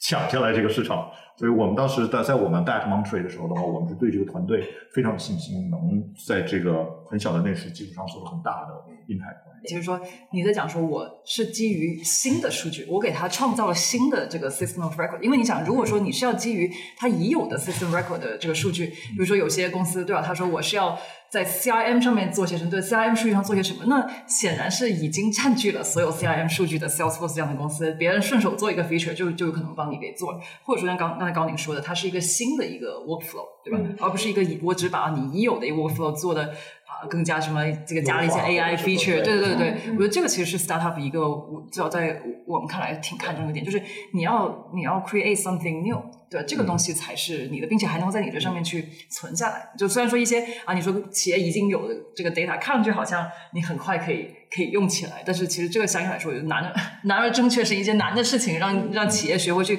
用新的流程去创造新的 data，这个可能长期来说是一个是一个 moat。哎，我我想就问一下布雷老师，就是你刚才讲到，我觉得挺好的，就是你说呃，以前这些企业其实是收集各方面的非结构化数据是做不了这件事情，然后嗯因为有了大模型才能做嘛。那在这个过程当中的话，那是不是呃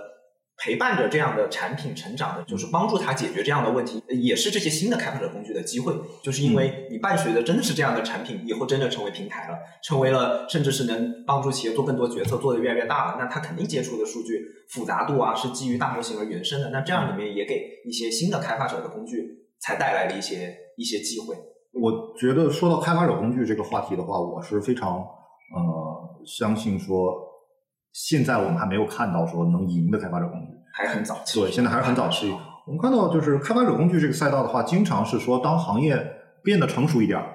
呃，才会真的出现特别成功的开发者工具。因为我从来我在投开发者工具或者这种类型的东西的时候，一个基本看 founder 的原则，我会觉得说，好的 founder 应该是可以教这个行业里边的工作的人怎么去工作的，对吧？他们会会非常有很强烈的主张，然后他们对这个行业的深刻的洞见，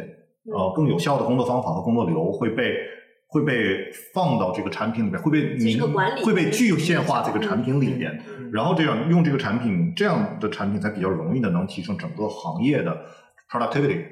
那现在一个很尴尬的局面就是说，我们会看到大量就是有各种围绕着 prompt engineering 创业的公司，围绕着大模型的各种这种呃基础设施创业的公司，大家都在讲说我怎么去帮助大家更好的做 prompt engineering，做更好的 debug 等等等等这些其实。nobody knows。Nobody knows，整个行业太早了，就是呃我们看到这些公司在不停的 pivot，就是每个 cohort 都会有一批新的公司出来，然后再过几个季度之后的话，他们需要重新设计这样的产品。所以我是我我是个人会会觉得说这些东西会在再过一段时间才会有更更成熟的产品出现。延伸一点，其实就讲到到底这个护城河是什么，对吧？嗯这个嗯投资人这样爱问这个问题，然后创始人又很讨厌投资人问这个 问题的，因为正好这个红杉那个 Second Act 那篇文章里边，就是他们呃觉得在比起他们这个 First Act 那篇文章里边，嗯他自己会反复说我哪些呃想错的嗯啊，那他讲他说他跟他预期不一样的一点啊是说呃 the most are in customers not the data。就你的护城河嗯是，所以也是你的客户，而不是你的这个数据。就原他说，嗯原本我们都想说啊，这个很 sexy 的这个嗯数据飞轮，对吧？有更多的这个有更多的这个 usage，然后就有更多的这个呃数据，然后就有更好的 model，然后就回来就会有更多的这个 usage。然后他们没有讲很具体的例子啊，但是他们说，经过一段时间的这个观察，发现其实并 so far 并没有这个公司真正实现所谓的这个呃数据的这个护城河啊，相反的，反而是说你有这个呃工作流，以及有很强的这个呃 user network，就是用户的这个这个网络效应，能够给你提供更大的这个呃竞争优势。所以说延伸开来，就我们到底怎么看待这个时候一家早期公司，它应该积累什么样的东西是可以成为它这个护城河？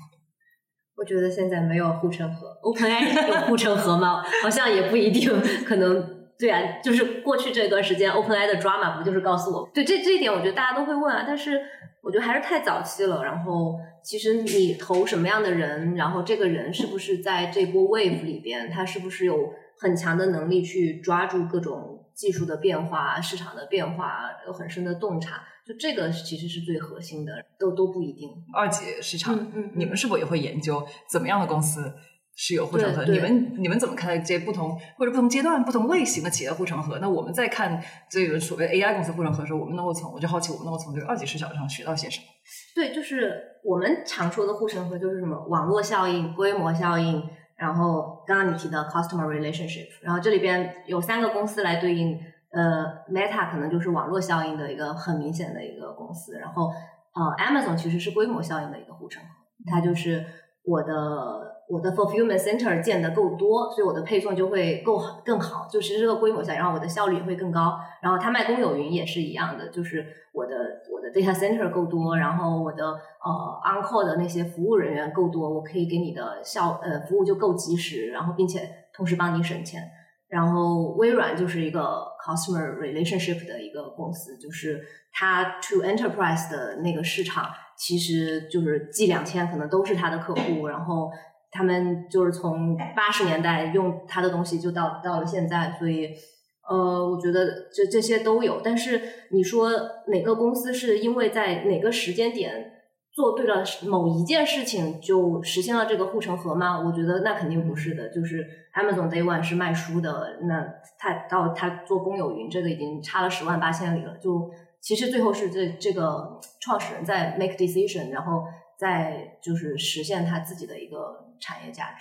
比如说，数据库其实也是根据的不同的这个呃年代和技术上的变嗯化而产生了新的数据库的公司嘛。对对对。那呃，像 Snowflake 或者像这一代的云原生的所谓的数据库公司，如果再来看 AI 这一波，这里面有一些不管是向量数据库还是其他的一些新的机会的时候，怎么去看？比如说 Snowflake 它的护城会在哪里？其实嗯，来来抵抗就是说这个初创公司那么多新的一些在数据层面上的啊、一些冲击或者竞争也好。对，就是当时我我刚刚就挺想讲这一点，就是因为数据库或者是一个很核心的数据中台，在二级市场也是一个主题。就是呃，一方面因为数据的增长，可用的数据一定是在变多的，然后另外一方面，呃，就是 AI 能够让我们的数据交互变得更好一些。以前我可能需要一个 data engineer 或者是一个写 Circle 的 data scientist 才能够做的事情，现在我可能 everybody 都可以做这个事情，所以整个数据的应用也会变得很多。所以所有的公司都想做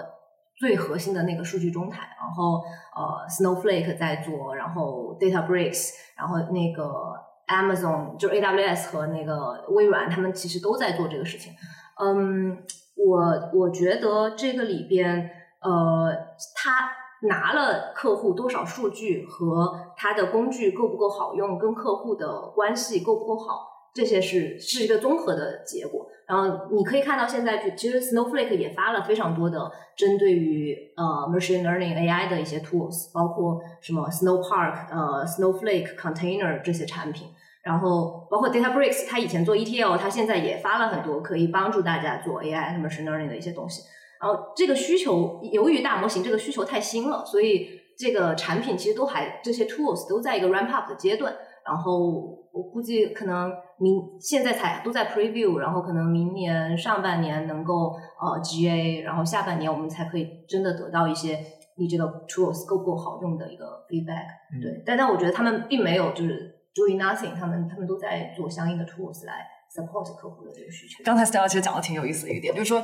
呃，AI 其实使得我们能够更容易的调用更多的数据。虽然以前我们经常说 big data，但你看企业里边，它其实我是有那么多 data，但其实你真正调用的其实很多都是冷数据，对，其实并没有在那里而已。很就并没有那么多。OK，那我假设这个就是假以时日，AI 的确可以让我们可以调用更多的这个数据，而且这个数据不像是以前我是有意识的去调用，比方说我要做个经营分析，Snowflake 做一个经营分析，做一个 BI，、我是选择啊我要这样调，Structure 对对对其实现在其实 AI 可以可以他自己去决定用什么数据可以回答我这个问题，他来调。那这个会对底层的 data infra 有什么样的影响？它会催生出新的公司吗？还是说主要还是现有这些 data 公司？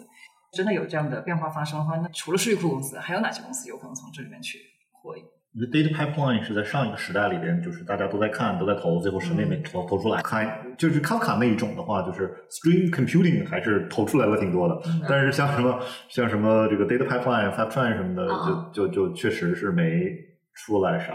围绕着数据库和新的类型的数据存储的话，我觉得这里面应该是有新的机会的，因为呃，在大模型去尝试 make sense of data 的这个能力，我们看到说目前。支持的数据库的话，即使是比如说像 Lakehouse 等等这些数据，存的也都是就 free form text，free form picture，就是你可以把这些数据作为一个原始这个数据这么存下来。那大模型在处理这个数据的时候，它读取的是比如 embedding，那我们就大家都想到说很自然的说我们要有 embedding 数据库。然后这个，然后一个围绕，然后 vector database，大家今年这个第一、第二季度投了很多。那当时挺多 vector database 的这个视角都是在去解决说大模型本身 context 不够，我们拿这个 vector database 去做一个 index，然后把这个 index 去呃用这个 index 来支持这个我们现在都都讲 rag，支持 rag 的这个能力。嗯，我倒觉得说围绕着 embedding 的存储和这个 embedding 的处理，在未来会有更更有意思的、更多的应用场景。嗯，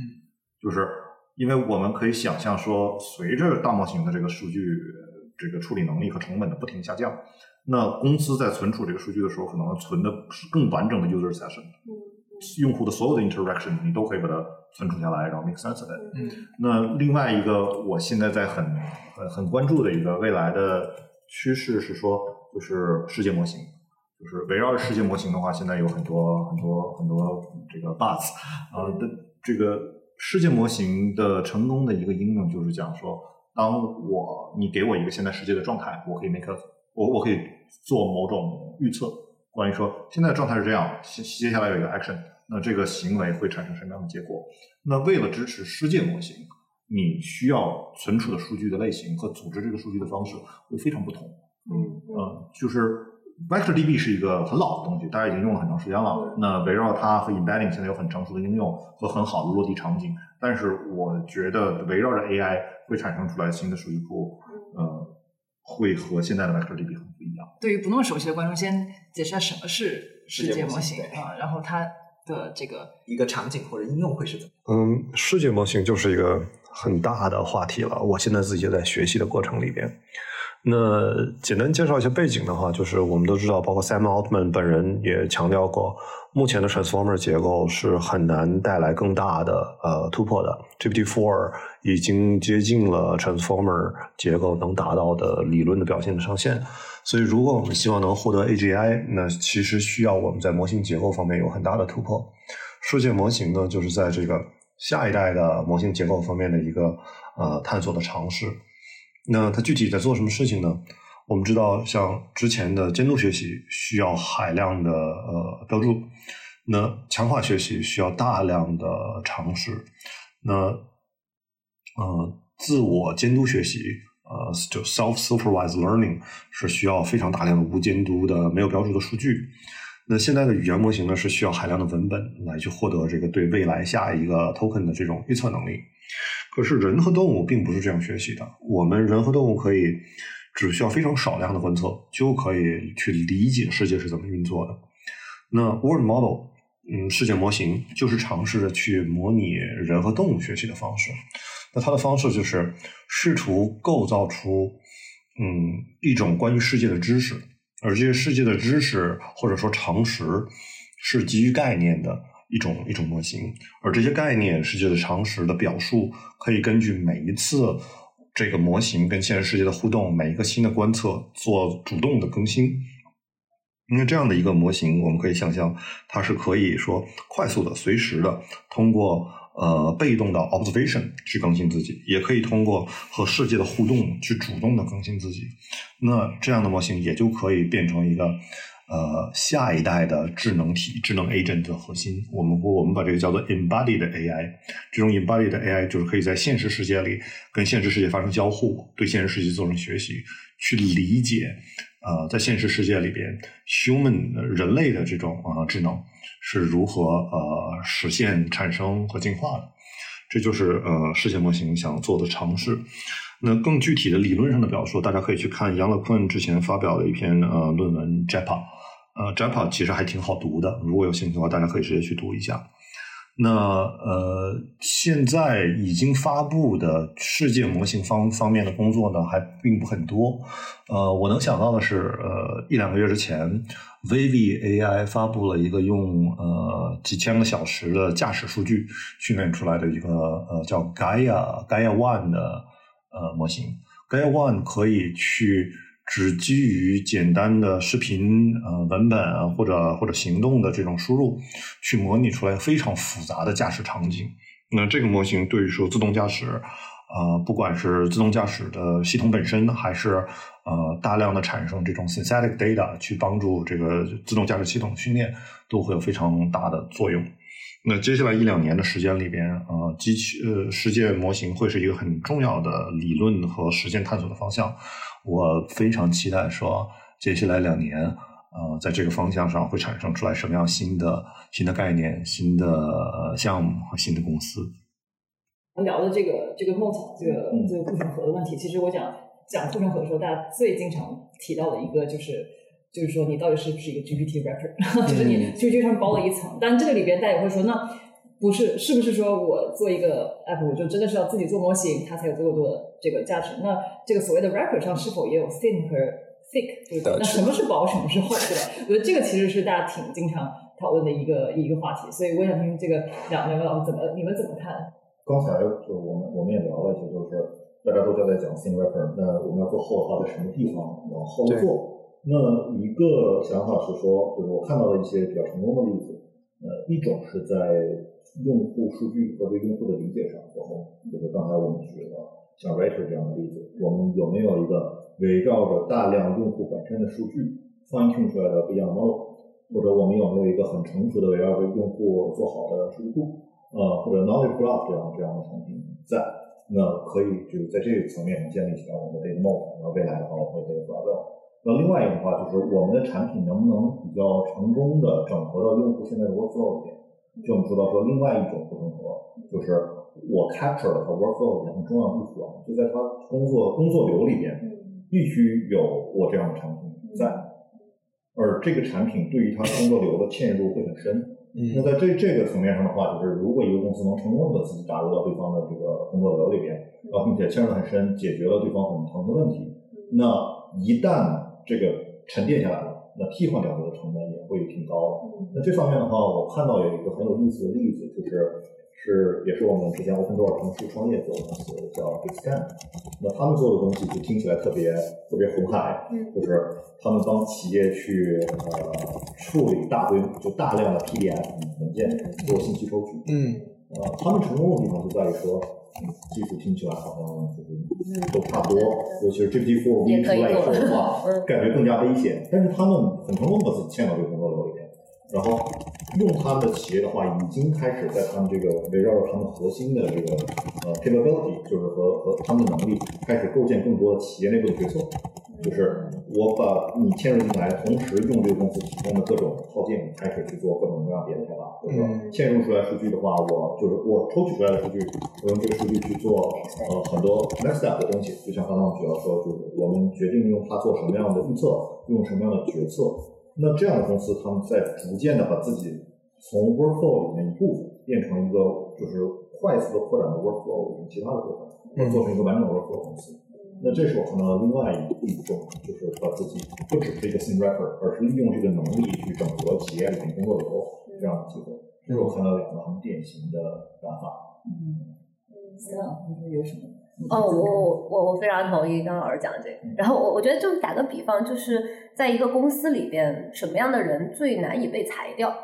就是呃，一个是他知道公司很很多秘密的人，他有很多 data 的人，然后另外一个就是他跟公司的各个部门都衔接的非常紧密的人，这两种人其实是很难被裁掉的。然后如果你要换这样一个人的话，你你其实你需要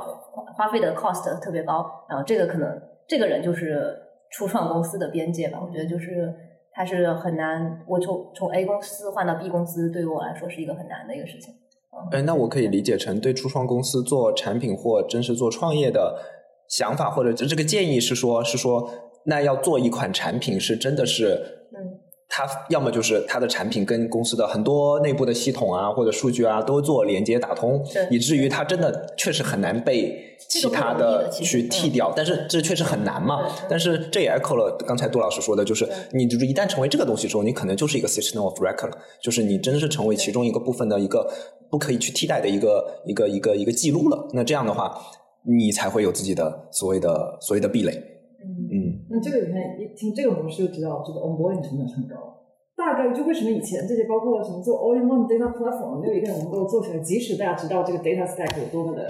这个这个 fragmented，对吧？就是因为谁都想做那个唯一的入口。那这个时候这里面最肥的那一家，比如说 database，它可能就嗯整个 data stack 里面，就它可能会比一个第三方的公司会会更有优势。所以我觉得你刚才说 Monterey 那个例子其实是什么？就是可能你要先 create 一个新的数据，然后这个数据的价值被大家认可了，对别人才愿意去持续的去投入。要不然我凭什么一上来把那么多的数据连连给你？你的这个价值其实你大家对你的 expectation 应该会很高的。对，我们以前内部做过一个数据库的研究，就是整个数据库历史的发展，就是跟着大家用数据的需求而发展起来的。就最早是就是结构化的数据，然后直到有了互联网这些东西之后，才会出现了非结构化数据的一个需求。然后看起来半结构化数据的需求并不是那么 real，就是 对，就我觉得最后是一个需求和场景到底有多大的一个问题。嗯，哎，那讲到这个，其实就是刚刚这个呃，到底是薄还是厚啊？我觉得顺便可以讲的更具体一些，开发者工具层面怎么看待一个开发者或者 infra 工具的这个薄和厚？对我们，我们之前有一期跟这个 Mosaic ML 的这个 co-founder，、就是前前几个月被这个 DataBricks 为十三亿美金收购这家公司，他其实那 co-founder 讲了一一句话挺有意思，他说如果工具不能成为你的事实标准之一，你就很快的会被遗忘，而且你也可能会变得太薄。那怎么样成为事实标准？怎么样是一个做能够做厚的这个工具？因为我们现在看到很多新出来这些工具，大家讲到什么 Llama Index 啊，这个 Longchain 用户涨了很多，但是也有很多人担忧，对吧？它是不是很快被呃被被替代，或者说 Vector Database 是不是很快被现有的这些 database 成为它中间的一部分？嗯，我们怎么看这个问题？它很多开发者工具是开源的，对吧？嗯那即使它是闭源的和销售的话，它也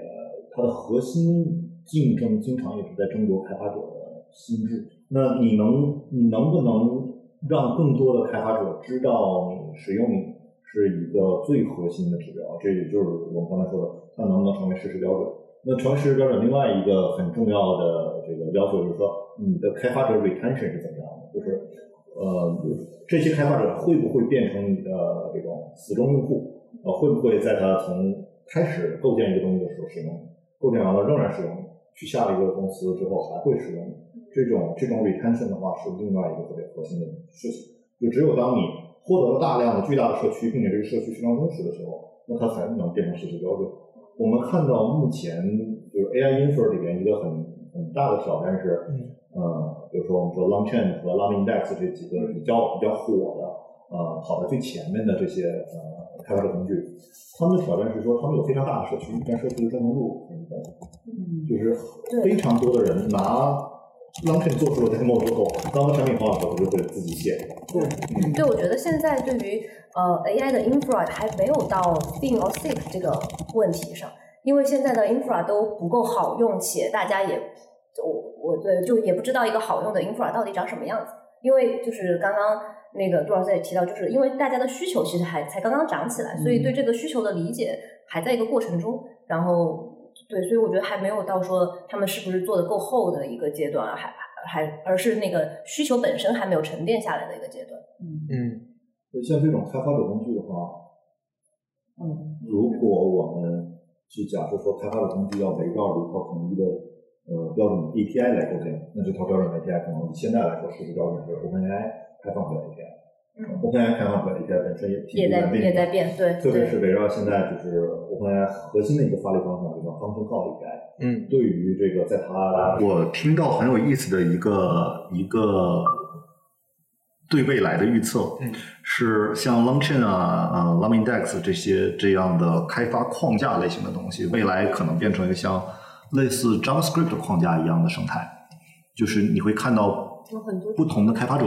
不同的公司会陆续的开源出来，他们围绕着自己的生产实践，嗯呃，设计出来的各种各种不同的非常 opinionated 的框架，嗯就像我们有 TypeScript，我们有 Vue，有 React 一样，那就是围绕着这个统一的。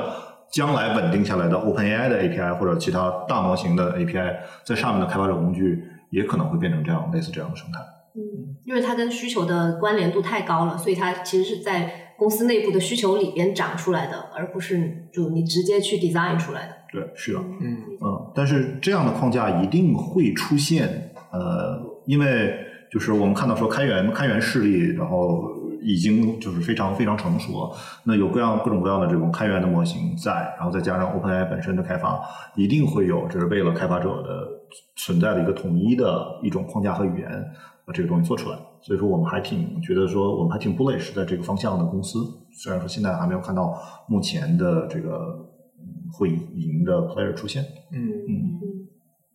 我觉得整个 infra developer tools 其实，你看整个包括上一代发展，其实我觉得这是这个分分久必合，合久必分的一个、嗯一个状态。所以说，我觉得整个现在我们看到它比较比较散一些。我觉得 eventually 可能就会有一个比较，就像当年 Oracle 出现的时候，对吧？有一个很、有有一个非常强大，但是随着大家对于这个对于这个应用越来越越来越多，你的需求越来越复杂，肯定会衍生出更多的这种细的这些、嗯这些工具。然后现在我们又看到了大家都在 rebundle，又要、又要重新这个 bundle 起来。嗯对，所以其实虽然说就是我有时候投资早期投资，就你要看得远一点，但是你又不能看。看太远，因为这里边的几，这里边的每一个阶段，它都是会出现大的这个这个公司的，嗯嗯，所以其实还还挺有挑战。但所以我就回，其实回归到有时候我觉得看太远的时候，我就回归到到底现在用户需要什么，对对什么东西。只要你能够解决真的是那个很痛的那个点，那我觉得最后其实还是回归到这个创始人自己本身，他能够 navigate 的这个过程中，嗯他是不是能够随着这个用户发展去翻过去？然后我我因为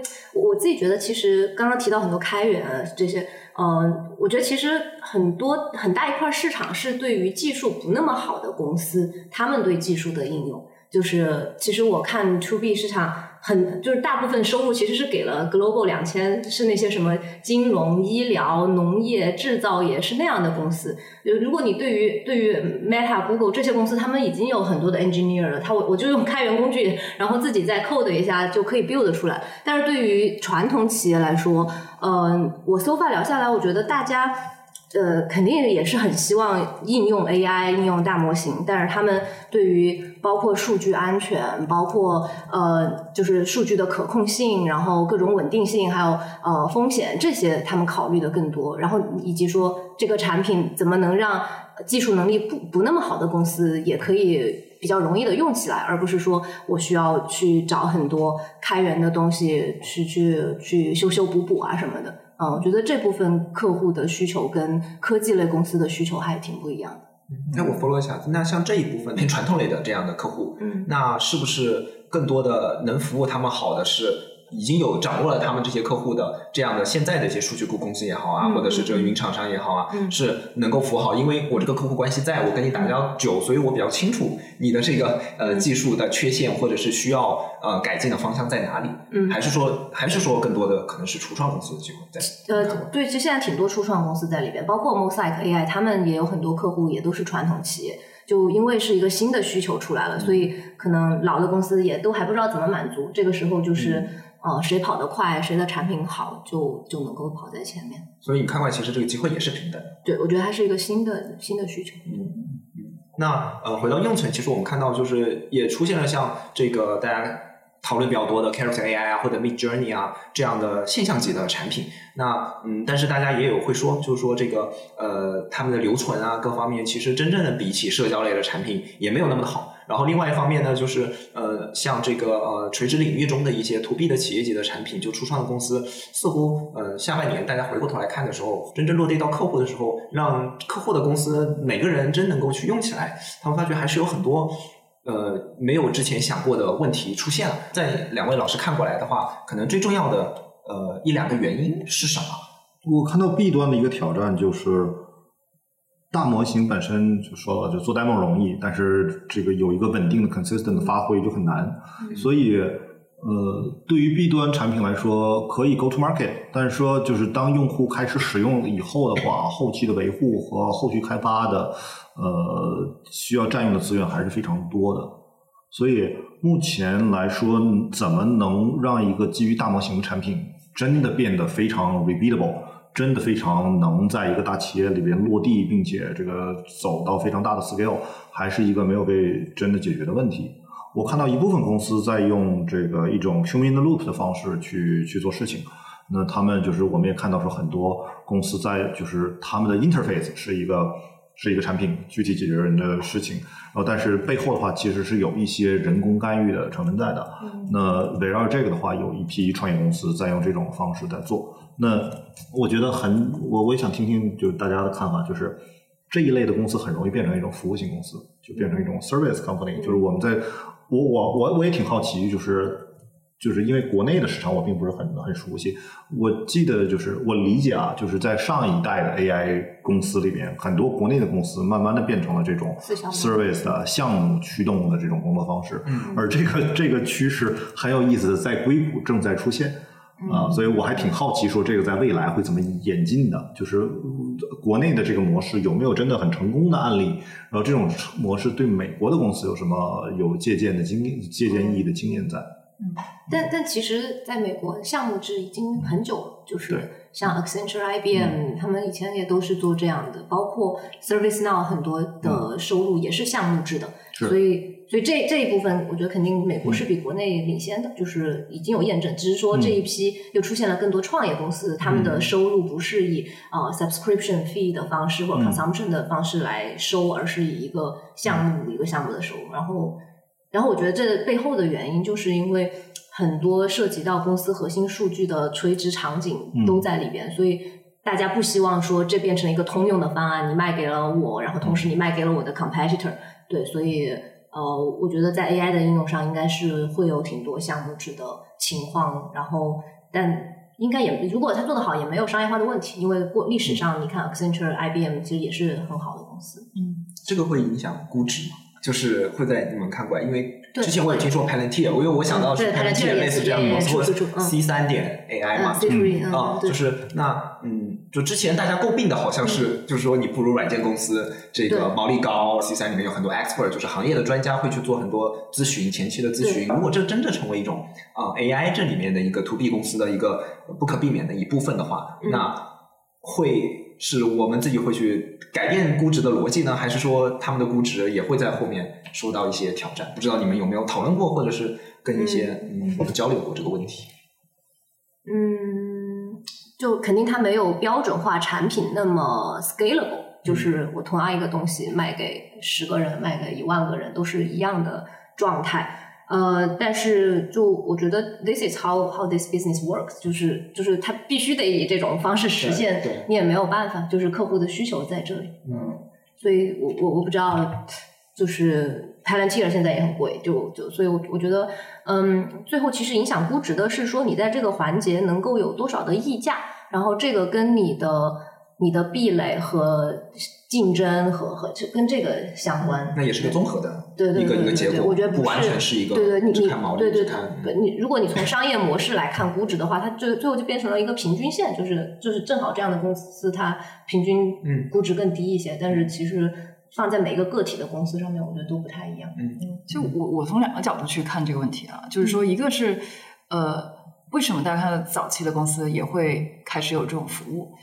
核心原因是我们现在看到很多这一些 AI 早期公司开很早就开始服务 enterprise。大企业，嗯嗯，就这个在上一波的这个 SaaS 的时候是很少的。SaaS 通常说，我先从至少是 middle market 就中型的公司开始去做那些比较 digital native，对吧？他们他们自己就很有动手能力。呃，现在当然了，你可以说这大企业它去它的这个 AI 的这个需求，有一些可能是政绩工程，对吧？在国外也是啊，是 formal 啊，有些是真实的需求。但是我觉得，首先服务大企业这个事情，它本身就是 service 重的，谁去服务它都 service 重，这个跟你的本身产品的能力其实没有太大没有太大关系。对我觉得这个可能就是你的客户群本身去。决定的。然后呃，另外一个角度去去看这个事情，我记得其实，在上一波 AI 的时候，就好几年前，呃，当时应该是 A 十 U Z 就写过一篇文章，就是说 AI 的公司是不是你必然你就是要有 service，就是 AI 这个业务是本身就是要有 service 很重的公司。我觉得在就中国的 AI 思考，我觉得你去看他们所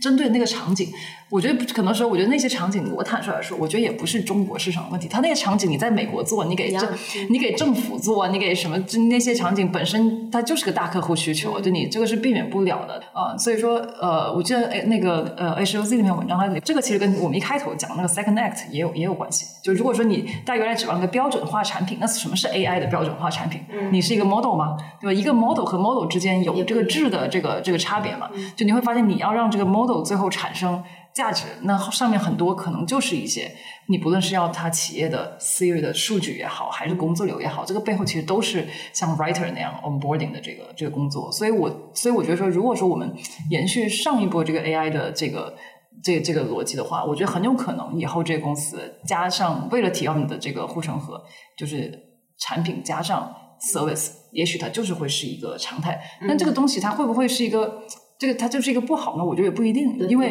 对吧？因为你想，如果加上我们现在有很多 AI 的这个工具了以后，你本身 service 的毛利你是可以做高的呀。就好像其实在中国，大家当时诟病很多这个什么啊，这个什么私有化部署啦，什么定制化这种。但其实我坦率来说，就哪怕在中国市场，我的观察是同样是私有化部署，对吧？当年就是。比方说，有些企业他把 Kubernetes 那套用的很好，你私有化部署也可以做成本，也可以做的很，就也可以做的很低。同样是定制化，但是因因为你的这个本身产品的架构设计足够好，你的定制化成本也可以做的低。那你说纯一个纯软件，比如说 Jasper，它是可以做到百分之九百分之九十的这个毛利。那我加上一些这一些服务什么的也好，也许我降到百分之七十五，但是我的。这个 retention 高了很多，那其实仍然不妨碍它是一个好生意。它如果不影响它的天花板的话，对，所以我个人倒是觉得说，哪怕在中国看一些这个这个 SaaS 的这些呃公司，我也觉得并不是说什么是这个有时候有服务就是就是很凶猛的一个东西。而且就是 back to 我们前面讲，它我是不是要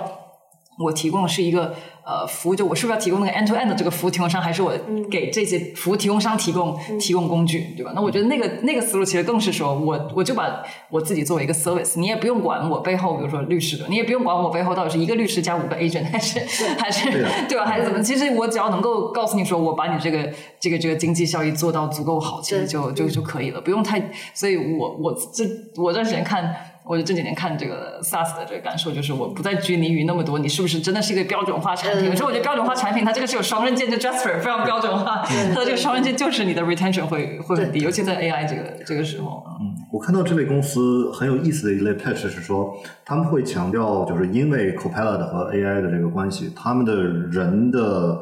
呃，成分会不停的降低，就同样的一个很小团队，可以随着公司的这个 scale 增长，它人的增长的幅度会远比那个企业的业务的增长要要慢很多。嗯，那另外的话，就是他们也另外一个 pitch，我听到，虽然说不知道怎么做出来，但是一个常见的 pitch 是说，我在人做这些工作的过程里面，我可以收集大量的数据，那我用这样的数据可以 fine tune 或者说去建立起来相应的现在人干的这些事情的模型。嗯，当然这是 vision，现目前我还没有看到在这个。把这个整个闭环跑通的公司，但是这是能看到的一个趋势。不管是服务也好啊，但是 AI 这个形态让人的成本降低，就是让这个人的成分降低了也好，所以我也我挺 bullish 的，就是说，我觉得商业模式可能也会真的是发生很大的一个变化，就是就看到更多是就是 by usage 嘛。有有个公司，就是有个公司名字不说，就是有一个是做这个智能剪辑的一个一个工具嘛。然后我明显看到是说，以前我们比如说用一个一个视频剪辑的工具，我们肯定是按月付费啊，然后就是一个工具方式收费。但是现在它的收费方式完全变了，全部按成就是，我就因为我最后它生成的是一条条的视频了，它就按照这个时间来收费的，就是我给你生成的这个视频一个月最多是一万个小时，那一万小时等于比如说五十刀。然后，那如果你还要你你让我生成的视频超过了一万个小时，那我就就是按照比如说每两百个小时去啊付更多的钱，或者你就充值，按照储值卡的方式。哎，我觉得这个就挺有意思的，就是因为以前我是让我来，就是我用这个工具，但现在是说我丢给你，比如说一个原片，然后你最后生成的是成片，那么你就像我的一个以前是一个就像我招的一个人了，那么人给我的不就是？deliver 的是成品嘛？那我要的不就是成片嘛？那这个成片我就说啊，我按照最后的成片的来收费。然后，那你生成多少，我就 charge 多少。当然，你需要更好的结果，需要呃更快的速度，那你肯定要付额外的钱。你就不是传统意义上的 SaaS 公司了。但是，那它的毛利啊，或者是它的这个呃标准化或各方面，说不定比这个 SaaS 公司更好。那我觉得这个是可能也是从商业模式的角度来说，给我一个嗯挺挺挺大的启发了。嗯。说到这个，其实刚刚我们正好有提到的这个这个 agent，就是要做，大家现在感知到就是要做这种复杂、相对比较复杂的一些任务，嗯啊，这就是都要都要开始用到这个这个所谓 agent 的这种这种方式啊。但是呃，一方面是我们发现大家都在谈 agent，非常的火热，但另一方面，我就好就是大家又说，哎，好像 agent 这个落地总还有这样那样的一些一些这个困难。我们现在。呃，好奇两位看到的这个实际落地的情况是怎么样？它有哪还面临哪一些困难？在哪一些呃场景上，呃，已经可以先开始做的比较好？二级完全没有，嗯，就就是 agent 还太太早期了，对于成熟公司来说，嗯嗯我看到的是 reasoning 本身很难，即使到 GPT 四对现在的能力的话，reasoning 还是难。所以说复杂 agent 要稳定的按照那个逻辑和自己探索的，像 Auto GPT 啊，当然是很早了。然后后来有很多 Tree of Thought 等等这些新的新的框架出来，仍然还没法做到我们想象的比较玄幻的那些场景。嗯，看到做 agent 的公司呢，呃，我们也有也有相应的在这个领域的投资。那这个公司有一一个观察到的现象是，很多做 agent 的开始的公司，呃，在越做越窄，就是它以一个 agent 的泛泛用能力 agent 的方式启动，但是在启动的过程里边，它会呃，他们会看到一些很好的这个比较成功的、跑得比较快的用户场景，然后他们会这个逐渐的去改善在这个用户场景场景方面的效能，最后变成就是比较偏垂类的这么样的一个公司。那结果又变得很像嗯。workflow automation 了，就对变得很像自动，就变成叫自动化，就是 agent 加一些嗯。这个规则。对你也可以说他们做着做着就变成 AI 加公司了。所以在这个呃繁用型的 agent 和 workflow 呃 versus 就是比较垂直的、很很很窄的应用领域的这件事情上，呃，我看到的是很多公司在这两边反复的收缩、扩张、嗯来回横跳，然后呃各种各样的 development 的都都存在。那所以怎么看一个 agent 的公司？什么是一个好的做这个 agent 的公司？我现在还很难看到一个纯做 agent 的这种公司在，嗯所以更多的话还是会看到说这个 founder 本身的 quality 和他选择的这个具体的赛道。嗯，就这个还挺有意思。就是我觉得我过去几个月有一个想法上的一个一个转变。就一开始我觉得，呃，agent 应该是在 to B 场景听起来是最容易落地，因为你又有工作流，对吧？你这个很自然的就有一个工作流，但也需要去满足这个这个这工作流嘛。但是后来我发现，就是其实这个就遇到了一个刚才我们所说的这个 dilemma。就是就是因为在这个企业里边，我本身我虽然说里边有些灵活性的东西，对吧？但是我再怎么样，我为了让企业运转，我是希望大部分的人是能够符合，是能够去配合我这个机器去运转的。为什么我们都成了螺丝钉？就是这样嘛。就是那所以到最后的话，你会发现你就是在跟这个。自动化工作流去对比，只要这个，只要说这个工作流它足够厚，它也就是说它多足够高频，创造价值足够高，我其实都是希望它固定下来的。而那些需要你每次去探索一下的，往往就变成了比较长尾的一些一些东西。所以不是说这个不能用 agent，agent 肯定提供更高的这个这个价值。比如说你光是这个语义的理解啊，对吧？去找到合适工作流，也许你让它的这个交互变得更方便了，都变成个现有公司就我已经有这工作流的公司的一个有优势的一个一一个地方。那我觉得，比方说 to C 的场景，你会发现我们人的这个 to C 的这个场景，其实大部分是比较随性的。对吧？我相信大部分人的 IFTTT 或者说这个苹果这个 iPhone 的这个 shortcuts，大部分人应该没有 set up 很多的这个这个东西。你我们自己每天工作流，你而偶尔有一些，比如说我下周要去上海出差啊，之前我微信里面有几个人提到去上海要见的，你帮我约一约他们。这种场景其实你想，它并不涉及很多 app。啊，但是一个企业里边，你很容易一个流程，你设计很多 app 就会出现你刚才所说的，它每一步都会有一些 hallucination，然后就就最后就崩了啊。但是其实我个人呢，其实你链条越短，确定性相对来说就就越长嘛。所以所以为什么我觉得很我最想哎，有可能这个个人助手这个领域，也许会也许会更容易，会会更快出现一些 startup 的这个机会，因为这个领域本身也没有什么巨头。那的确，这个我们现在看到这个个人。的助手的领域也面临，就是大家好像都是一些比较看着比较鸡肋的一些场景，打个车，在国外打车或者这个订会议，在国内是叫外卖，好像都是这样的场景。那到底它怎么样能够，你先占领一个可能足够高频的一个心智，然后慢慢去慢慢去泛化。这这个个人的话，我觉得比较难的一方面在于说，它也会跟企业场景一样，就是 agent 要想要比较好的质量，它就会有非常复杂的那种 trip salt 一类的东西。那跑起来的话，现在模型的 latency 就太高了，就会变成说你问他一个事情，他反复、反复、反复、反复想，嗯，然后自己还会死机、死循环，然后就不出来、不出来结果了。所以目前的技术的话，不管是我我看到的，不管是在企业里面还是在个人场景下，都有很尴尬、很难的情况，就是。于是说，很多人把这个东西场景越做越窄，很多时候也是说发现说定死一个固化的 workflow，然后让这个用一个 multi model 的框架来直接把这个事儿做完了，要比这个让 GPT 自己去做 reasoning 要要好很多。然后可能的一个 hybrid 的场景是说，大家用 GPT reasoning 之类的这样的东西，在用一个 batch mode 去优化 workflow 和那个 template 的框架本身，而具体每次的执行的时候都是定的比较死板的那种，那那那种流程，这也是看到的一个折中的方案。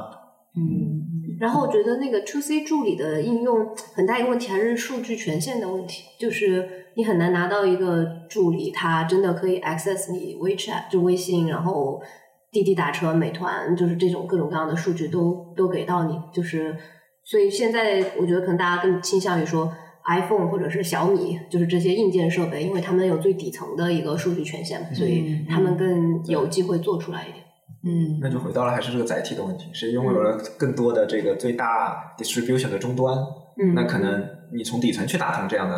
啊、呃应用场景，可能对个人来说是一个可能性。嗯。那这就可能就可以聊一下硬件和这个像 Rewind 之类的软件，有很好的地方，也有很、很很麻烦的地方。就是、嗯呃，它非常简单粗暴的就就截屏。截屏，对。暴力截屏，然后然后去截屏去理解，它确实挺还还蛮有用的。嗯，你用它来做什么？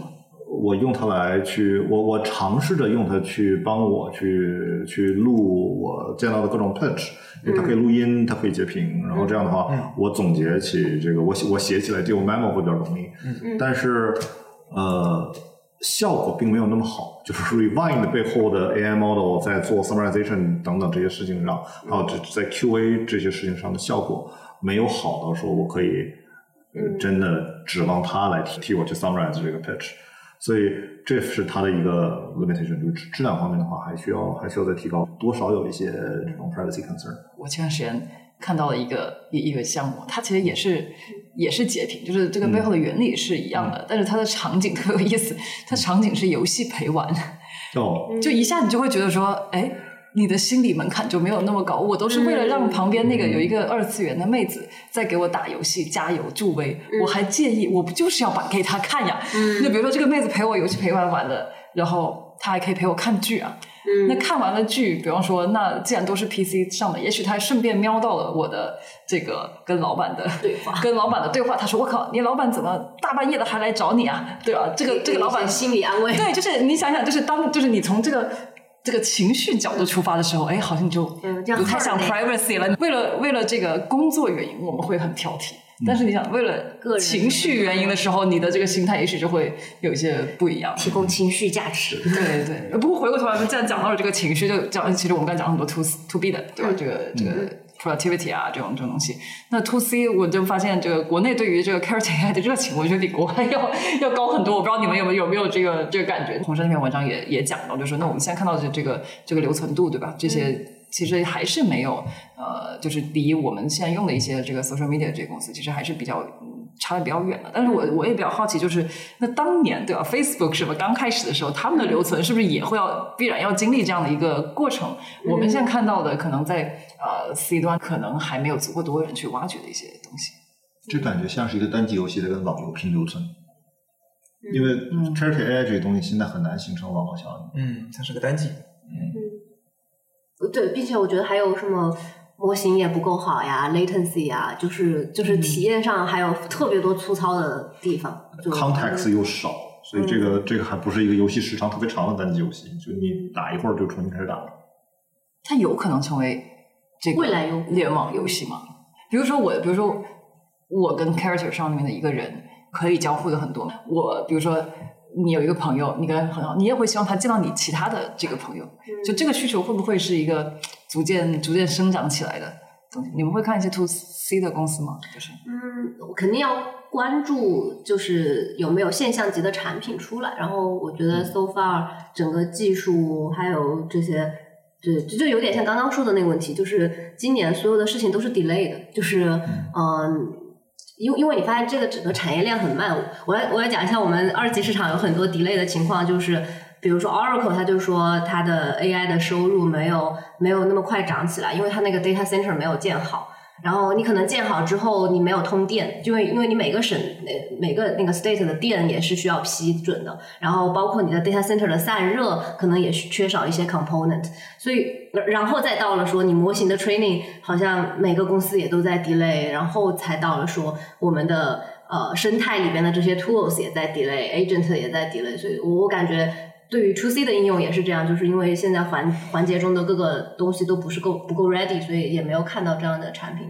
出来。Meta 它在下半年的时候也尝试去发布了一些跟 Character 相似的产品，或者因为它在 C 端中可能能玩的东西，但实际上你们看过来其实也是呃没有那么惊艳，或者是说整个效果也非常的一般，也不觉得是真的是有实际上反正用的用的人挺用的人挺少的，然后。包括其实 Amazon 也发了那个 bot，用的人也挺少的。可能反馈最好的就是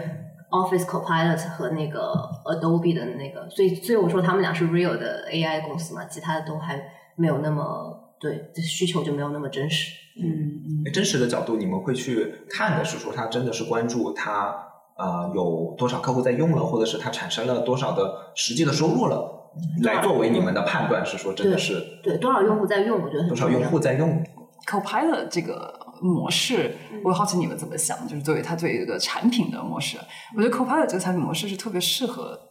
现有的巨头。嗯嗯，我觉得一个 startup，我觉得有一个非常，我我自己有可能有一个 bias 的这个观点，我觉得 startup 是很难用 Copilot 模式做的比现有的巨头嗯更好的，因为你 Copilot 什么东西，你那个 workflow 本身还没有在你这里的时候，建立的是一个新的。流程就我总觉得就是对于 startup 来说，当然这个它虽然很难，但是 startup 本身就是一个 play，就是 a bet。对我就是我不知道你们怎么看 Copilot 这种这这种模式啊，就是有哪一些你觉得新的 startup 这个 Copilot 的模式做的比较比较好的？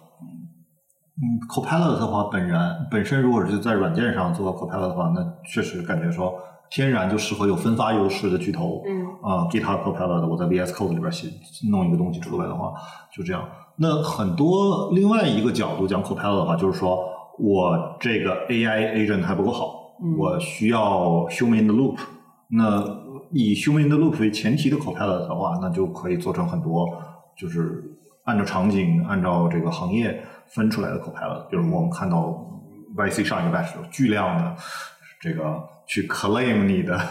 这个 insurance 的 copilot，去帮你做各种各样财务的，就非常具体事情的 copilot。那这这时候的话，就变成一个就是 vertical human in the loop play。那这种 copilot 对于用户来说，就是对于创业公司来说的话，还是有相应的机会的。嗯，它有些是非常传统的场景，就我记得也是 YC 有一个叫那个 zooming law，就是。呃，美国每一块地上面能够修的房子长什么样，它都有一个 law，然后都是一个就是非常厚的一个一个条款。然后过去就是当地的 developer 去看这个东西，然后我知道说我能够修几层，我能够开几扇窗户，非常非常细节。然后他就叠加这个和 compiler 在一起，然后你就可以问他，我可以我就不用看那么厚的一个 rules。然后，然后这个其实是结合一个很传统的场景，所以它它它没有一个现有的公司在做这个事情，它就不存在一个巨头的优势。这个场景得是新的，如果是一个已有场景里边，你把这个 Copilot 做的更好，其实是。对 startup 来说是非常被动的。对，最后一个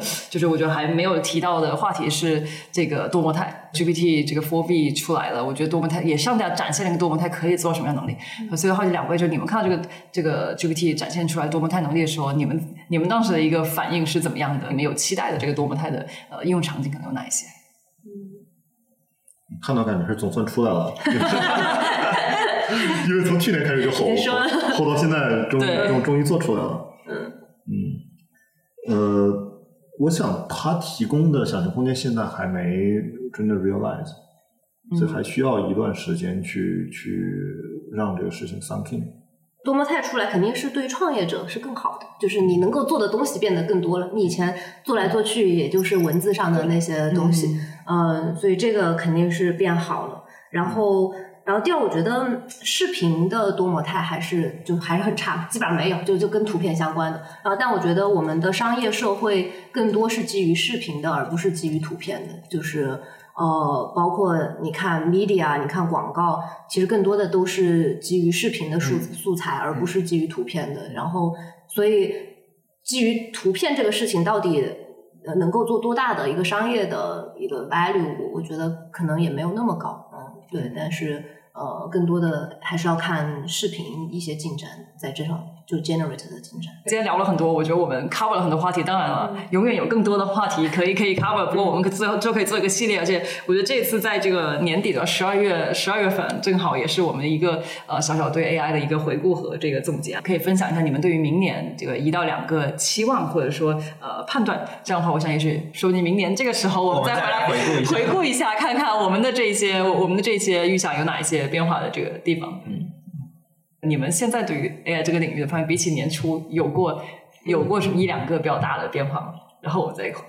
想想未来。我我觉得就是今年那个最后，其实刚才聊就是 disappointed 的地方，就是就是其实每个环节都比想的是 delayed 啊，就我觉得这个是今年的情况，但是已经是很大的变化了，因为我们已经进入了。A G I 开始的，就是最最最早的一个阶段。然后我我说一个我对于明年的期望，呃，就我希望越来越多的普通人可以用这个技术，就是。嗯，我觉得就在在这个就是 Chat GPT 包括 GPT Four 出来之前，我觉得很多人不会写 code，包括像我们的爸妈，包括像我们的小孩儿，他可能不会写 code，然后呃，他也不知道怎么给跟机器交互，他也没有从来没有用过 coding 的那些东西。然后，但是我觉得有了有了 GPT 之后，我们跟机器的交互是非常就变容易了非常多的。然后呃。我希望看到，就是我爸妈也更多的用机器人，然后我希望看到越来越多的年轻人去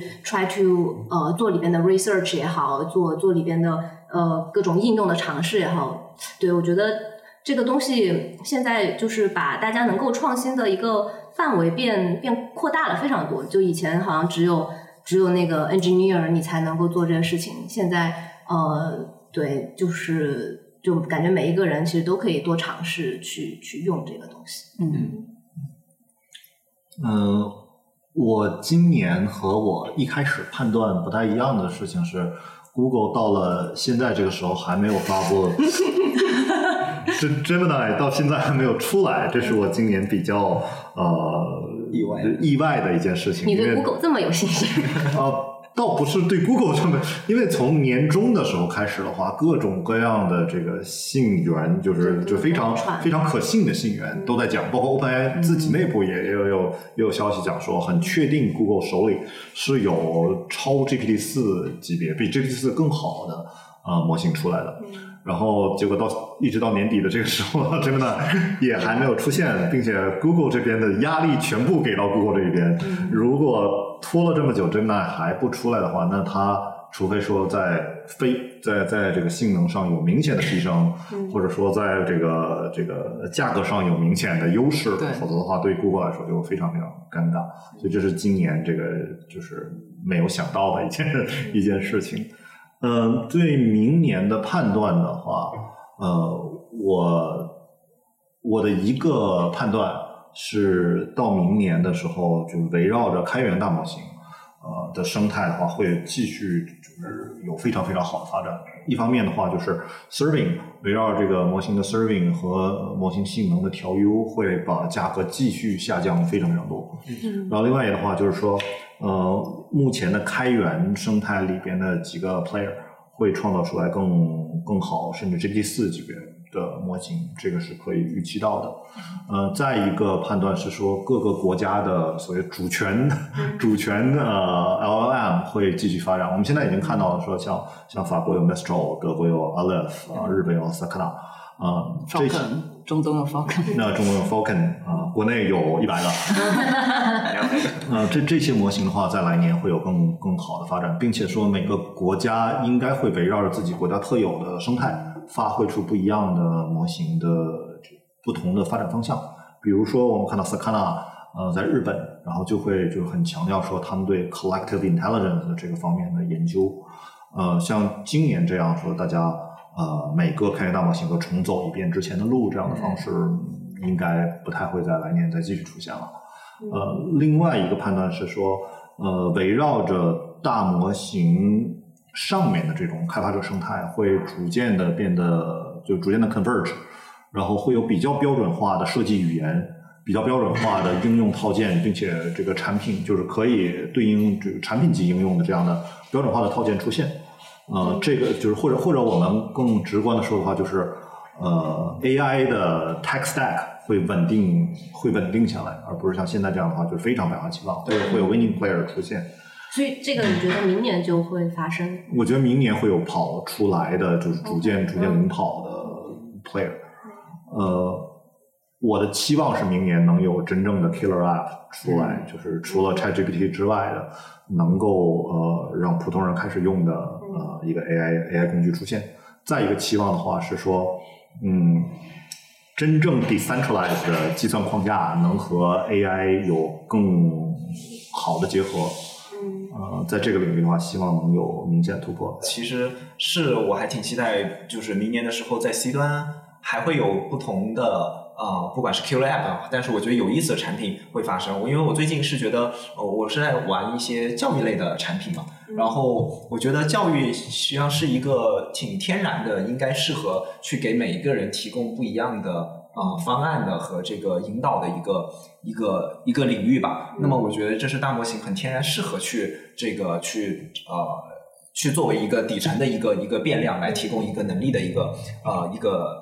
一个驱动力。那么，嗯，那呃可能涉及到的，我觉得也像 Stella 说的，因为数据啊，因为这个。呃，这个呃，一切的基础设施的 delay，所以今年其实没有特别看到，我觉得在这个领域中，呃，适合这个教育类的这样的产品或现象级的产品出现。那我还挺期待明年呢，是否有真的一个一些产品，那在教育，不管是在对 K 十二的，还是说对我们这些成年人的，啊，还是说甚至对老年人上面，那么在这个领域中的话，会有一个更普适的一个产品产品出现吧。嗯嗯。啊，但是我觉得一个 disappointed 的一个点是说，我觉得的确没有看到一些我觉得特别有。呃，我觉得颠覆式的一些东西出来，比如说，我觉得 Character AI 很有亮点，让大家看到了原来人是可以跟一个 AI 有这么强的这个联系，因为它这个公司本身自己是想要做好技术的一家公司，所以我觉得哎，没有在基于它这上面看到像当年可能 Facebook 呀这种 Snapchat 一样很快的很多产品化，然后很快的把这个做做成一个对运营产品，因为我觉得这里面想象空间其实非常的大，所以它的这个